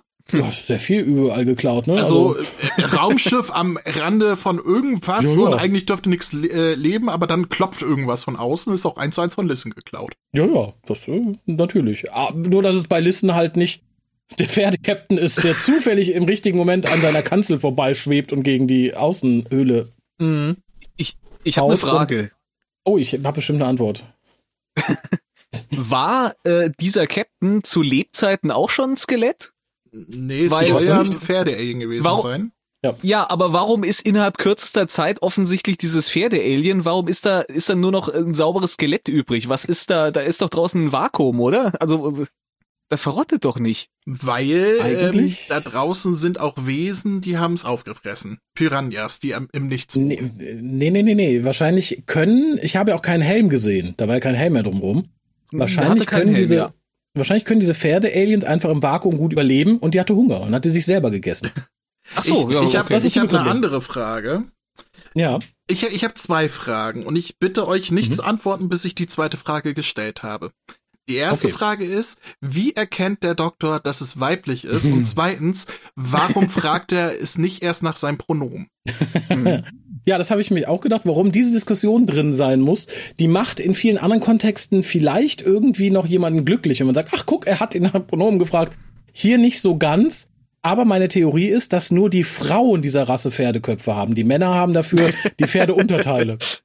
Also, das, das sind so äh, Zentauren, aber die oh, einen umgekehrte Zentauren. Obenrum so und umgekehrt. das das, das finde genau. ich total lustig. Aber ja. er, er oder sie hätte sich ja auch trotzdem anders identifizieren können. Das hat ja mit dem Körper nichts zu tun. Deswegen, dass er gleich annimmt, dass es eine Frau war, finde ich schon schwierig. Abartig. Ja, ja, das, da muss ich auch sagen, also da hat Russell T. sich und der ihm naheliegenden Community keinen Gefallen getan. Das nee. hätte er einfach verschweigen lassen sollen. Der Pferde-Community, der, der LGBT plus Pferd-Community. ja. Was ich auch eine sehr, sehr schöne Szene fand, wo denn die, ähm, der Doktor langsam alles herausfindet, was hier los ist, also direkt im Anschluss an diese Szene, ähm, mhm. und die, ähm, die, die, die anderen Wesen dann dementsprechend auch klüger werden und sich äh, immer noch äh, besser hier sammeln können und so weiter. Und mhm. äh, äh, ja, ach nee, ich darf nicht drüber nachdenken, ich darf es nicht herausfinden und der, der, der Fake-Doktor dann, aber du tust es gerade. Nö, nö. das, das fand ich sehr, sehr schön, dieses Nö, mach ich nicht. Nö. Ja, da habe ich aber jetzt eine Frage. Ja. Und zwar den Plan. Der Plan von Frau Captain war ja offensichtlich so, die haben mich bald kopiert, dann können sie das Schiff nehmen und einfach ins Universum fliegen. Das möchte ich nicht. Darum wandle ich das Schiff jetzt ganz langsam, damit sie sich nicht darauf einstellen können, eine Bombe um, gehe dann raus und bring mich um. A hätte sich vermutlich auch irgendwie anders umbringen können, vergifteten Hafer essen, sonst was ich, keine Ahnung. Aber wenn sie sich die Mühe macht, das ganze Schiff so zu programmieren, langsam den Countdown, langsam den alten Roboter, den sie vielleicht noch aus der Besenkammer holen musste, weil er so alt war und so weiter. Warum hat sie nicht einfach direkt auf den Selbstzerstörungsknopf gedrückt? Wäre das nicht einfach schneller gewesen? Naja, Gab vielleicht, es dafür eine Erklärung? Vielleicht ist das Schiff so gebaut, dass es sich erstmal darauf äh, hinarbeiten muss und äh, die die anderen Wesen hätten die also die Wesen hätten es verstanden und hätten es vielleicht noch aufhalten können und deswegen musste es halt ein Konzept sein, was die anderen nicht verstehen und das ist dieses langsame gewesen. Ja, wenn Oder vielleicht stand es einfach so kann es auch schneller machen. Ja, ich meine, stand einfach so im Drehbuch. Und unter Umständen, unter Umständen hätte sie auch einfach eine Shotgun ziehen können und die beiden umnieten, ne? aber äh, es war halt so jetzt. Also von daher, ja, ich, ich habe ein anderes gesagt, Problem. Ach. Nachdem der Doktor denn du mit der Folge zu tun. Oder können wir dir helfen? ja, ich, ich, ich habe da so ein, ich, ich schicke euch mal ein Bild von dem Ausschlag, den ich auf dem Fuß habe. Ich weiß nicht. amputieren, auf jeden Fall amputieren. Meinst ja. du? Aber er hat so ein ja. bisschen die, die Form von einer Ananas. Ich fand ihn eigentlich ja, ganz dann nett. erst recht. Ich, ich nenne dann ihn erst draufhauen, dann amputieren. Er schmeckt auch irgendwie komisch. ähm, ja. Worauf wollte ich hinaus? Ähm, der, der komplette Plan, nachdem äh, der Doktor denn den Countdown startet und der ähm, ähm, halt jetzt schnell abläuft, ab da ist total bescheuert. Warum laufen die hinterher? Die hätten da einfach warten können. Weil für den Doktor ergibt es sowieso keinen Sinn, ähm, ähm, weil er sagt, wir, wir fliegen jetzt in die Luft. Ob er jetzt da steht und von der TARDIS gerettet wird oder da steht und von der Tages TARDIS gerettet wird, zumal er davon ja überhaupt nichts wusste. Und die sind auch nicht hinterhergekommen. Ich weiß, er hatte noch den Plan, sie aufzuhalten, aber im ja, ja. Grunde ist das so der Indiana Jones Plot gewesen. Es wäre genauso abgelaufen, wenn er gar nichts gemacht hätte. Ja, die nee, hätten nee, einfach nee, stehen und warten können die, die Hoffnung des Doktors war ja noch, dass er den Nicht-Doktor einholt und damit verhindert, dass der Nicht-Doktor verhindert, ich, dass der Roboter Ich weiß, aber auslöst. er hat ihn ja nicht eingeholt und trotzdem ist alles gut Nö. ausgegangen. Das meine ja, ich. Das, also wusste er vorher, einfach, das wusste er vorher Er nicht. wusste es nicht, aber er hätte es einfach nicht mal, er hätte gesagt, hm, er hätte einfach sterben sollen. So. Ja, so. Wer sich wehrt, ist selber schuld. Sag das mal der Ukraine. Ne? Die können doch einfach nichts tun und abwarten. Allerdings haben wir dafür eine sehr, sehr schöne Szene, nämlich wie Fake Donner auf den Doktor zuläuft und er sie einfach Toll. umhaut und weiterläuft. Ich, ich fand es ein bisschen schade, dass wir nicht so einen Football-Tackle Tackle gehabt haben, wo er so mit vollem ja, Körpereinsatz in sie reinrennt. Da hatte ich drauf gewartet, dass, dass, dass Donner das mit der Nicht-Donner macht. Nachdem der Doktor sie eigentlich sehr nett einfach zur Seite geschubst hat im Laufen, ja. dachte ich, okay, wenn sie jetzt bei ihr ankommt, dann macht Donner so einen niedrigen Tackle und haut sie dann um. Was dann kommt, ist ja auch irgendwie ganz nett, dass das ja therapeutisch ist und ihr dann aufs Maul haut. Aber Kann ich nachvollziehen. Also für mich wäre es auch therapeutisch, dann aufs Maul zu hauen, deswegen. für wen also nicht? Also als dann, für wen nicht? Als dann der, der Fake-Doktor auf alle Viere geht, oh, dann musste ja. ich für einen kurzen Moment so ein bisschen an Asterix erobert Rom denken, wo, wo er diesen Wettlauf macht mit dem, mit dem griechischen Athleten. Stimmt, ja. Oh ja.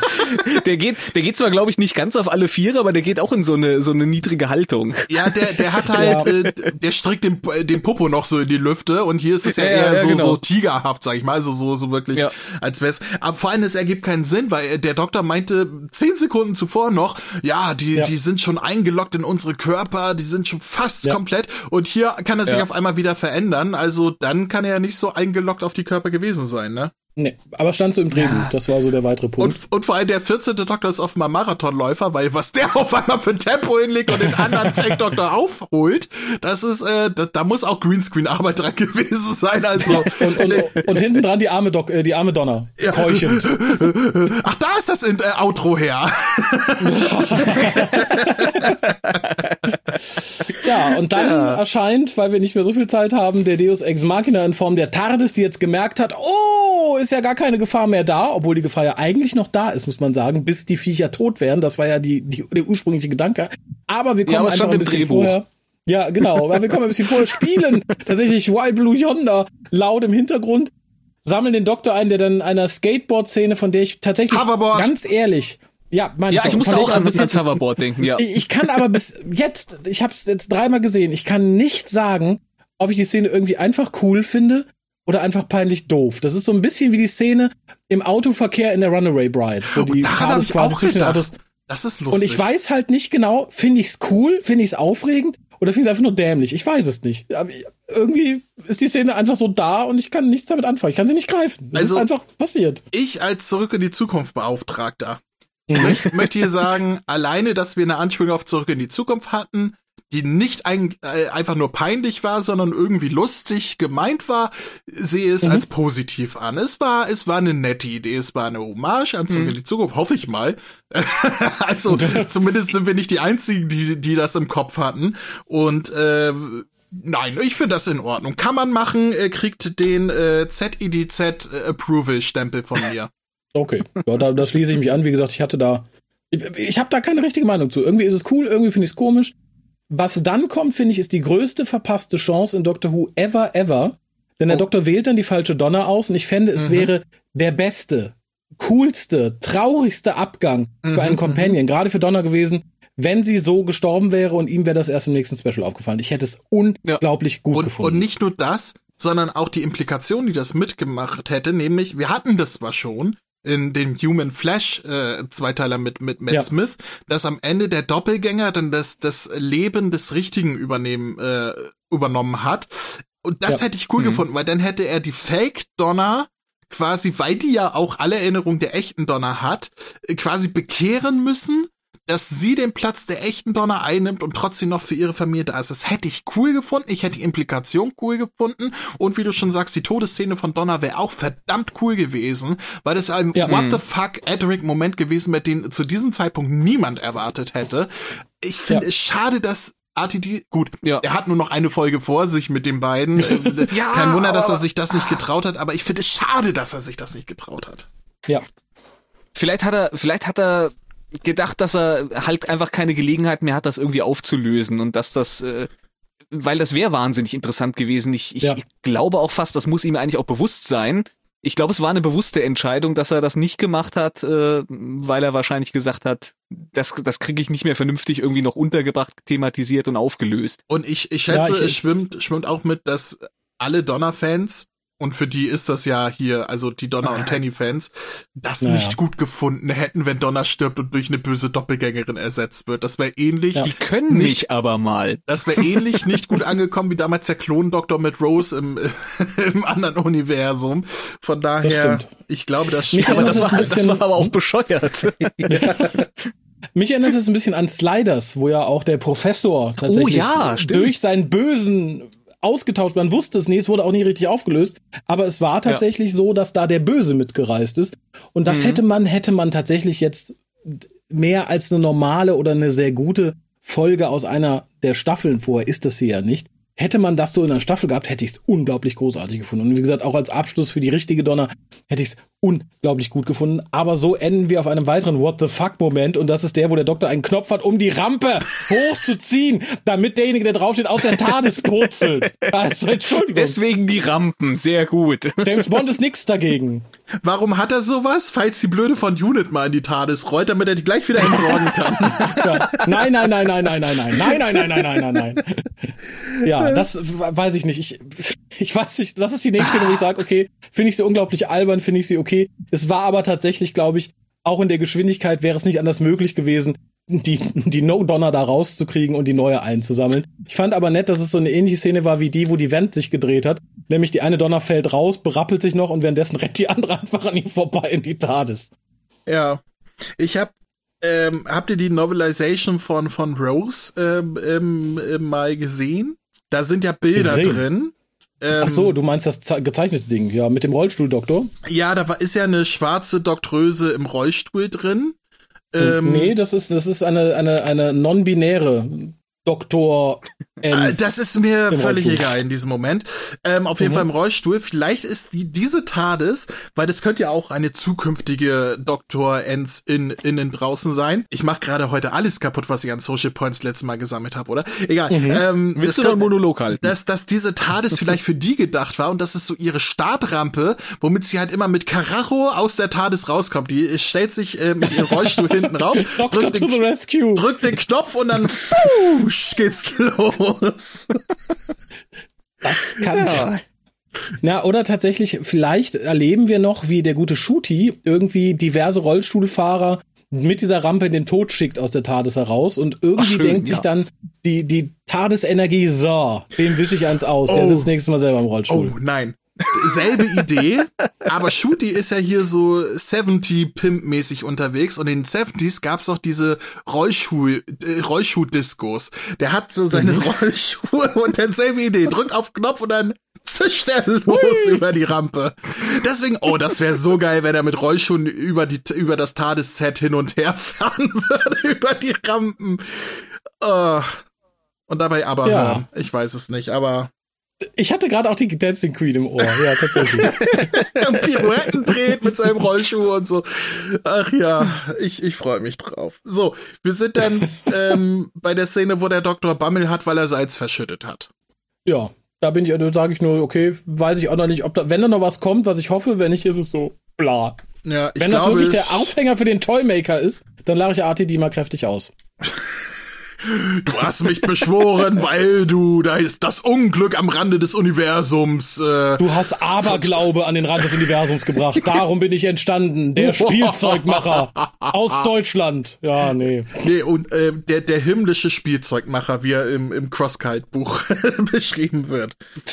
Ja. Der himmlische. Ja, ich bin mal Ach, gespannt ja, auf die deutsche Synchro, sie sich trauen, das zu übersetzen. Ich glaub, Wenn der überhaupt so benannt wird, ich glaube, der wird inzwischen nur der Toymaker genannt. Ich glaube nicht, dass nochmal ja. das Wort Celestial Toymaker fällt. Glaube ich nicht. Hm, wer weiß.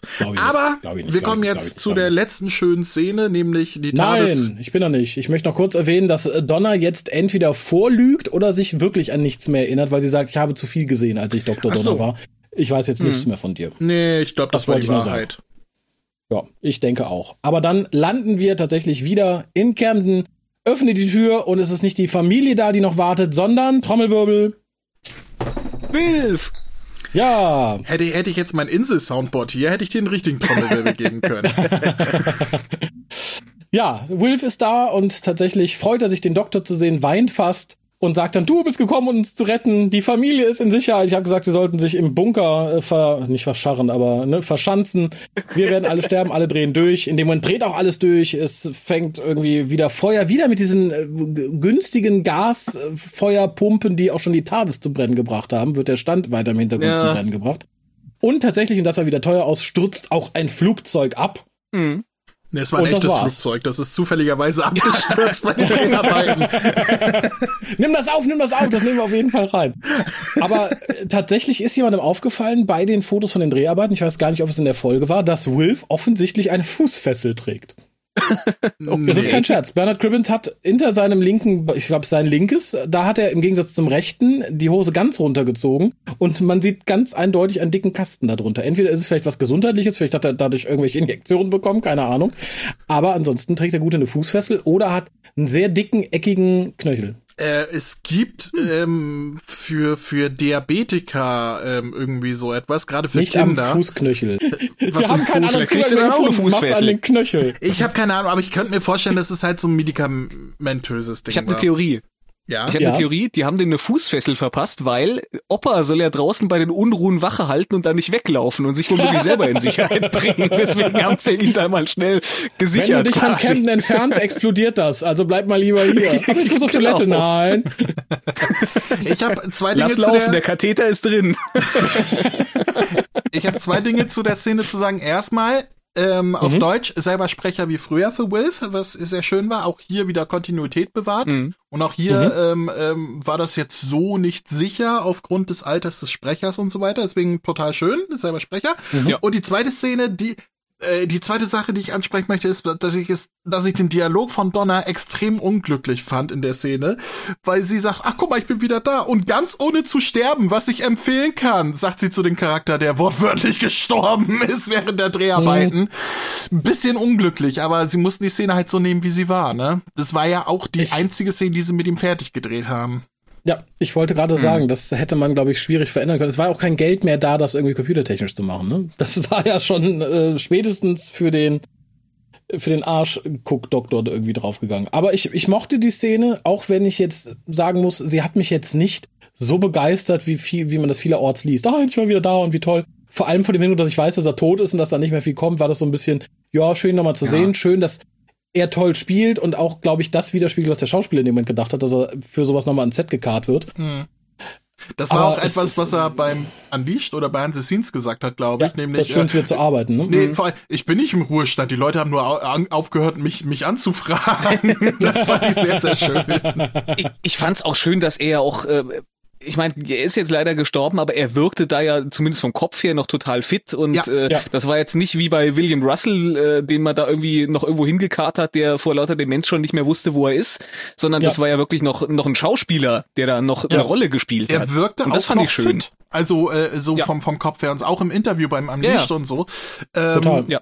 Und ich finde, man hat ihn auch die 94 nicht angesehen. Also Ende Ende 80 hätte ich gesagt, aber schon Mitte 90 ähm, hätte ich ihm so nicht angesehen. Und ich finde es wirklich, ich finde schön, dass sie die Szene auch drin gelassen haben, nicht rausgestrichen, weil verstorben und sie konnten die Story nicht so zu Ende Mhm. bringen, wie sie gedacht haben. Aber ich hätte es auch schade gefunden, wenn diese Szene jetzt deswegen einfach nicht mehr drin gewesen wäre, weil es war irgendwie auch ein schöner Abschluss, ihn nochmal zu sehen. Und ja, es ist ein bisschen schade, dass sie nicht mehr damit machen konnten, aber zumindest haben wir das hier nochmal bekommen und das war schön. Und vielleicht überrascht uns RTD ja mit einem guten Dialog, warum er erklärt, dass Wilf nicht nochmal auftaucht. Wer, wer Ich- weiß. Mhm. Ich wollte gerade sagen, das wird unter Umständen schwierig. Man muss ihn ja Ja. jetzt im Off quasi sterben lassen oder aus dem Ja. Off weiterleben lassen und sagen, nee, der ist jetzt mit von Unit in Sicherheit gebracht worden. Der wird nächste Woche wieder zurückgefahren. Du kannst ihn jetzt leider nicht sehen. Auf Wiedersehen. Wir werden es Er hat jetzt aber, einen Herzkasper gekriegt beim Flugzeugabsturz und ist weg. Ja. aber so generell ist die Lösung von ähm, wir zeigen die Szene, die wir haben mit ihm, glaube ich, schöner als na, wir Ja, schreiben ja, komplett raus. Von daher, Ja, natürlich. Von daher, natürlich. ja, es ist, es ist schön. Und vor allem, es wurde ihm auch hier ähm, gedenkt, gedacht, gedacht, ne? Gedenkt. Ihm wurde gedacht. ihm ja. wurde gedacht, am Ende, am, in den Credits stand er noch in Loving Memory, Bernard Cribbins und so. Ja. Ähm, Ja. Das, das fand ich sehr schön. Das hatte man ja bei Liz Sladen und Nicholas Courtney damals auch gemacht, als sie gestorben sind. Nur dann natürlich Ja. in Folgen, wo sie nicht nochmal aufgetreten sind, sondern da, ich, ich fand das, fand das sehr schön, dass man hier halt die Gunst genommen hat, Ja. das auch hinter seinem letzten Auftritt zu zeigen. Es war ein schöner Abschluss. Wer weiß, wie es, wie sie es nächste Woche auflösen, aber Ja. ist schon in Ordnung. Ja, fand ich auch. Ach, ich fänd's, glaube ich, auch ganz gut, wenn man es vielleicht irgendwie mit einem Gag machen würde und sagt dann, also ein bisschen was Huch, Schöneres tot. als, äh, ja, ein bisschen was Schöneres als das, aber vielleicht irgendwie was, was ich, er muss ins Altenheim zurück, weil Bingo-Abend ist oder so, vielleicht auch ein bisschen intelligenter als das, aber so, dass man ihn jetzt nicht zu rührselig verabschiedet, würde ich mir oh, wünschen. Oh, ja. Der Doktor sagt zu Wilf, der nur von hinten gezeigt wird und von einem Stuntman gespielt wird, pass auf, Wilf, ich zeig dir jetzt was ganz Tolles, rollt ihn in die, TARDIS, drückt auf den Knopf und dann, und dann, oh, ups, tot. das, ja. so, solange wir nicht den Ten-Doktor sehen, der nachher I'm so, so sorry sagt. ja, das äh, tatsächlich. Aber wie gesagt, ich bin sehr, sehr gespannt. Bevor wir aber zur Wertung kommen, möchte ich noch eins sagen, und zwar für die Leute, die auch das Making-of gesehen haben. Ich finde super, dass in allen Vorschau-CGI-Renderings nicht der Doktor und Donner zu sehen sind, sondern Mulder und Scully. Oh, das ist mir auch aufgefallen. Also bei, beim Doktor nicht unbedingt, aber bei ihr. Da habe ich auch die ganze Zeit ja, gedacht, die sieht ja. aus wie Gillian Anderson. ja, total. Ja, das ist, äh, das ist lustig. Ja, der Doktor hat ja auch die ganze Zeit so ein Trenchcoat-Mantel-Ding an, was er ja in der Folge dann tatsächlich gar nicht getragen hat. Zum Ende genau. hin, ne? Und vor allem dann auch so in, in, in viel, viel dunkler ja, auch und so. Ich fand das sehr, sehr lustig. Ja, ja, ja, ja, das stimmt. Ach so, du meinst auch von der Farbe, diese, dieser braune Coat. Ja, ja, genau. Ja. Also ich, fand tatsächlich, die CGI hätten genauso gut für ein Revival von Akte X herhalten können. Wenn Disney das jetzt auch noch kauft, können die ja. einfach. Vielleicht war es ja dasselbe das, Studio. Das hatten wir doch schon. Das muss doch nicht nochmal aufgewärmt werden. Ich habe eine tolle, tolle Idee für eine Akte X-Folge. Ich habe schon mal hier grobe CGI gerendert. Nee, nee, das nehmen wir für Doctor Who. Hm, na gut. Hm. Dann machen wir das so. Aber ja, Freunde der Nacht, wie hat's euch gefallen? Haut Punkte raus. Streitet euch, wer zuerst anfängt. Ich habe beim letzten Mal angefangen. André, mach du mal. Stimmt. Okay. Ähm ich, ich finde es immer noch sehr, sehr schwierig. Ich habe die Folge bis heute nicht online irgendwie bewertet. Ich finde es sehr, sehr schwierig. Ähm, weil die Folge hat sehr, sehr viel, was mir gefällt. Aber dann noch ein paar Sachen, die mir nicht gefallen. Wobei ich auch sagen muss, dass die Sachen, die mir nicht gefallen, nicht so schlimm sind, dass ich der Folge wirklich Punkte abziehen möchte, aber ich, ich hadere mit mir extrem, wie ich die bewerten soll. Ich mag die Atmosphäre von der Folge unheimlich gerne. Ähm, selbst mit dem schlechten CGI und Greenscreen und sonst was finde ich, dass sie atmosphärisch wirklich richtig gut ist. Ich, ich beim ersten Mal gucken fand ich sie total spannend äh, zu folgen, wohin das führt und so weiter. Ich mochte die Interaktion von Doctor und Donna zu 99 Prozent unheimlich gerne. Ich fand Tannen, Tannens, Tannens Schauspiel in dieser Folge war mit das Beste, was er jemals in Doctor Who abgeliefert hat. Ähm, was sich auch dank der ähm, guten Dialoge, äh, des guten Drehbuchs halt äh, so darbietet. Ich, ich bin wirklich, wirklich sehr zufrieden mit dieser Folge. Es fehlte mir nur etwas und ich bin mir nicht, oder ich war mir nicht ganz sicher, wie ich das greifen könnte und ich glaube, ich kann es herunterbrechen ähm, auf eine Kritik, die von vielen Seiten kommt, nämlich ja, aber war das ein Jubiläumspecial? Und nein, das war es nicht. Das war es auch schon letzte Woche nicht. Aber letzte Woche fühlte sich halt noch abenteuermäßiger an. Das hier ist halt so eine zwischendrin Staffelfolge. Und für ein Jubiläumspecial, von dem es nur drei gibt, ist mir das inhaltlich ein bisschen zu wenig, auch wenn es eine gute Folge ist. Deswegen würde ich es bewerten in einer zehn Folgen Staffel oder acht Folgen Staffel, ähm, dann würde ich hier ziemlich ziemlich hochgreifen. Da das hier aber ein Jubiläumspecial ist, bin ich wirklich wirklich ich möchte es nicht schlechter bewerten, aber, aber mein Kopf sagt mir irgendwie, da müsste aber irgendwie mehr drin gewesen sein, obwohl es gut war. Und selbst mit den Dingen, die mir nicht gefallen haben, also jetzt Newton oder ein, zwei Szenen mit Donner oder die CGI und so weiter, ähm, ver versuche ich diese Folge jetzt zu bewerten auf dem Standpunkt einer ganz normalen Doctor Who Folge und da würde ich dieser Folge trotz aller Schwächen tatsächlich acht von zehn Punkten geben. In Anbetracht dessen, dass das hier ein Jubiläumspecial ist, möchte ich aber die sieben Punkte einschieben in Klammern bewertet als Jubiläumspecial. Aber so als Doctor Who-Folge an sich würde ich hier tatsächlich 8 von 10 Punkten geben. Es ist atmosphärisch toll. Es hat eine spannende Story, die zwar beim mehrmals gucken etwas verliert, aber dafür ähm, retten die guten Dialoge und die schauspielerische Leistung noch beim mehrmals gucken darüber hinweg, dass man schon weiß, wie es ausgeht. Und auch wenn es nicht rund ist, es ist kein Meisterwerk, es ist kein Heaven Sent oder so. Und auch wenn es sich sehr, sehr viel bedient hat an bisherigen Sachen. Also es ist, ich hatte es, glaube ich, ganz zuerst bezeichnet als äh, RTD hat eine Moffat-Sherman-Folge geschrieben und ist ein bisschen mit Midnight abgemischt. Also es wirkte alles wie ein bisschen schon bekannt und so weiter. Und gerade auch die großen Ankündigungen von ADD mit, ja, sowas hat man noch nie im britischen Fernsehen gesehen und so. Äh, das hat halt auch so ein bisschen die Erwartung geschürt. Ähm, aber dass meine Erwartung da nicht ähm, ähm, äh, übertroffen worden oder oder äh, äh, eingehalten worden, will ich nicht als Negativpunkt äh, nehmen. Deswegen, ja, es ist eine, eine gute Folge, es ist kein Meisterwerk, aber die acht von zehn gebe ich hier gerne auf, aufgrund sehr, sehr vielen hübschen Szenen ähm, und gut geschriebenen Szenen und gut dargestellten Szenen und einer im Großen und Ganzen guten Story. Als Jubiläumspecial ein Punkt weniger. Aber als Doctor Who-Folge acht von zehn. Okay. Mhm. Alex? Ja, also ich muss sagen, das war eine Folge, die hat mich gerade am Anfang hat die mich wahnsinnig mitgenommen, muss ich sagen. Also nicht im negativen Sinne, sondern die hat mich mit mitgerissen, möchte ich sagen. Die, du hast geheult. Ich war auch wirklich, ich, ich, war, ich, ich habe nur geheult.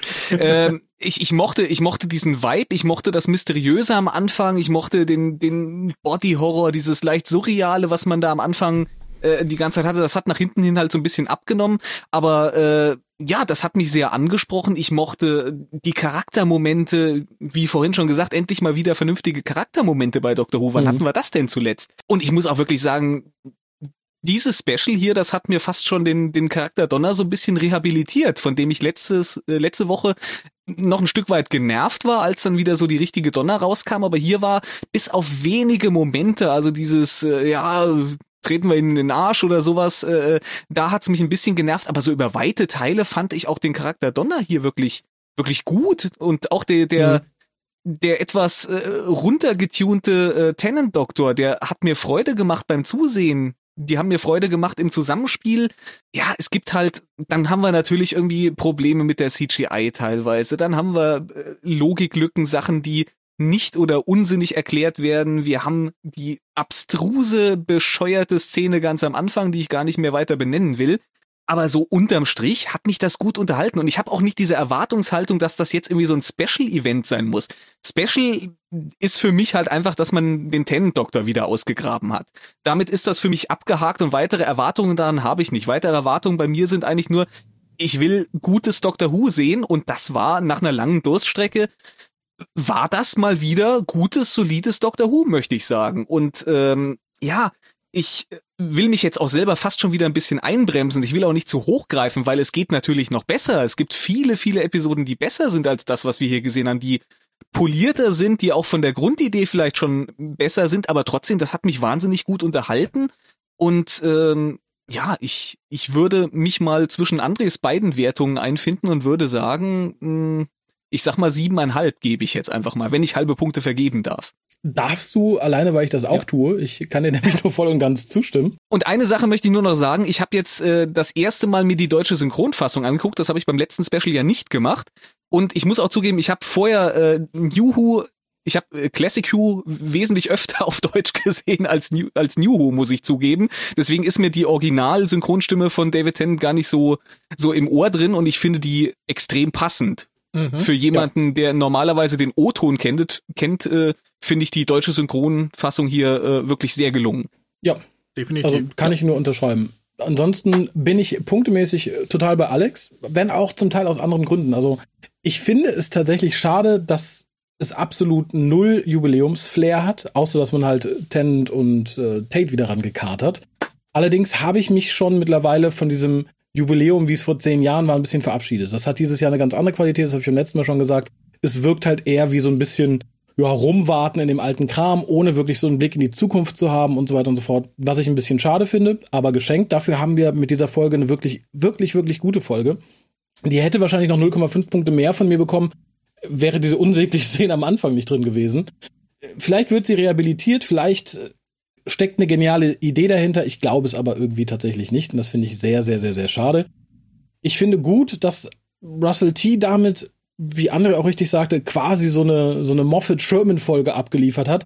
Aber dann doch mhm. so runtergetunt, dass nicht 80 Prozent der Durchschnittszuschauer damit überfordert sind. Das war ja bei Heaven Sent zum Teil der Fall, wo ganz viele sagten, ja, nee, ist aber eine komische Folge. Das wird hier, glaube ich, nicht passieren. Das ist so genau der Level, wo ich sage, ja, das nimmt alle irgendwie mit von der einen oder von der anderen Seite gesehen, ob die jetzt sagen, ah ja, super, war einfach schön Horror. Man darf tatsächlich, im Gegensatz zu anderen Skripten, die halt in eine ähnliche Richtung schießen, keine zwei Minuten über manche Sachen nachdenken. Das kreide ich dem Skript auch so ein bisschen an. Die CGI ist mir unterm Strich tatsächlich Wumpe, weil Doctor Who hatte halt nicht unbedingt immer gute Trickeffekte. Ich finde nur sehr schade, dass man es dann trotzdem mit Gewalt reinbringen musste. Man wäre auch ohne den der ohne den Doktor ausgekommen, der sein Gesicht unter seinem Po durchschiebt. Mhm. Das hätte man sich klemmen können, dann sähe es nicht scheiße aus und man würde gar nicht drüber reden. Das hätte man so ein bisschen, ne? Bernard Cribbins gibt für mich keine extra Punkte. Ich freue mich tierisch, ihn zu sehen. Ich finde schön für ihn, dass er noch mitspielen dürfte. Ich finde schön, dass man uns diese Szene auch nicht vorenthalten hat. Ist für mich aber nichts, wo ich sagen muss, das würde irgendwie in die Wertung mit einfließen. Das wäre, glaube ich, dann mhm. zu viel emotional. Größter das ist Punkt, ja auch eher so ein, so ein Next Time on Doctor Who äh, Ding schon fast gewesen. Eben. Ähm, davon ab, tatsächlich gibt es viele, viele Punkte, dass man sich die Zeit genommen hat, ein bisschen Charaktermomente aufzubauen, die wirklich auch gut funktionieren, zumindest so die ersten zwei Drittel davon. Und Body Horror ist eh in Doctor Who viel zu unterrepräsentiert und das ist hier auch ganz gut gelungen. Insofern, wie gesagt, bin ich bei 7,5. Wären so ein paar Schnitzer nicht gewesen, wäre es vielleicht sogar noch eine 8 geworden. Ja, für mich ist es aber tatsächlich kein, kein Jubiläumsding. Das ist einfach eine solide, wirklich gute Folge die ich mir auch mhm. sehr während Staffel 4 mal gewünscht hätte. Ich glaube, dann wäre die Staffel auch insgesamt besser weggekommen. Ja, und ich bin sehr gespannt, was noch kommt. Man sollte vielleicht noch sagen, für die Leute, die ihn verfolgen, überlebt hat er es zwar, aber wirklich amüsiert war Ian Levine von dieser Folge nicht. Der, der, der Newton hat ihm den absoluten Rest gegeben, glaube ich. Ja, aber Ian Levine ist heute so und morgen so, wer weiß. Ja, wie gesagt, wenn nächstes Mal kommt ja Mel und der Toymaker, ich sehe ihn jetzt schon wieder Russell T als den großen Gott loben. Ich möchte aber noch eine Sache erwähnen. Äh, Rusty T hat im Vorfeld ein paar Emojis als Spoiler gepostet. Mhm. Ähm, auf denen basierten, glaube ich, auch die Gerüchte, ich weiß nicht, ob wir die im Hukas erwähnt hatten, gerüchteweise sollten ja Matt Smith und Peter Capaldi als äh, Doktorin hier auftauchen und es sollte und Frobisher. es sollte eine Art Among Us werden und äh, keiner weiß, wer der echte Doktor ist und so. Und sowas hatten wir ja tatsächlich, ne? Mit Doktor-Doppelgänger und keiner wusste, wer der echte ist und, und äh, in einem verlassenen Raumschiff. Hm. Allerdings halt mit Tennant und Tate und nicht noch mit äh, Capaldi und Smith. Aber so im Kern war es ja tatsächlich richtig. Und er hatte halt Sachen gepostet mit einer Uhr, die zwölf schlägt, eine ne, ne Glocke, ähm, wir hatten es beim letzten Mal, glaube ich, erwähnt, ne? Und ein Apfel ja. und, und dann halt noch ein Pinguin. Und wie passt der Pinguin hier rein? Erklärt mir das mal bitte. Die Bösen waren Shapeshifter. Das, das, ja, ja, aber das ist doch ein bisschen zu weit weg. Also, mir hat Frobisher gefehlt in dieser Folge. Wir hatten halb indischen Newton. Wie weit weg kann da Frobisher vom Shapeshifter sein? Ich, ich, ich möchte Frobisher haben. Ja, ich, ich möchte auch Frobisher, aber den kennen wir nicht. Er hätte, er hätte den Newton aber auch nicht besser gemacht. Nein, vielleicht, vielleicht war der äh, Frobisher. Vielleicht war der Newton Frobisher, der du die Farbe nicht hinbekommen. Wirklich, wirklich. Äh, mir, also ich finde, Dr. Who kann mehr Pinguine vertragen. Das ist alles, was ich dazu sagen wollte.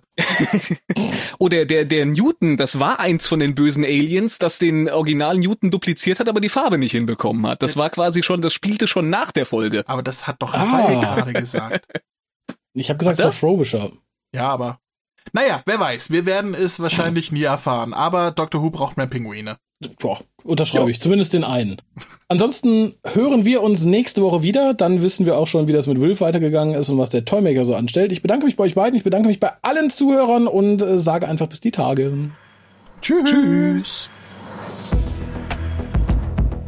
Ihr findet den WhoCast im Internet unter www.whocast.de, auf facebook.com slash WhoCast und unter twitter.com slash WhoCast. Abonniert den RSS-Feed über unsere Webseite oder folgt und bewertet uns auf allen gängigen Streaming-Portalen. Nehmt Kontakt mit uns auf unter info at whocast.de, benutzt das Voicemail-Plugin auf unserer Webseite oder ruft uns einfach unter 0211 5800 951 an und hinterlasst eine Nachricht auf unserem Anrufbeantworter. Oder diskutiert mit uns im Forum auf www.drbhro.de. Unterstützt uns auf patreon.com slash oder gebt uns einen Kaffee aus unter co-fi.com slash und schickt Geschenke, Briefe und Postkarten an die Adressen auf unserer Website.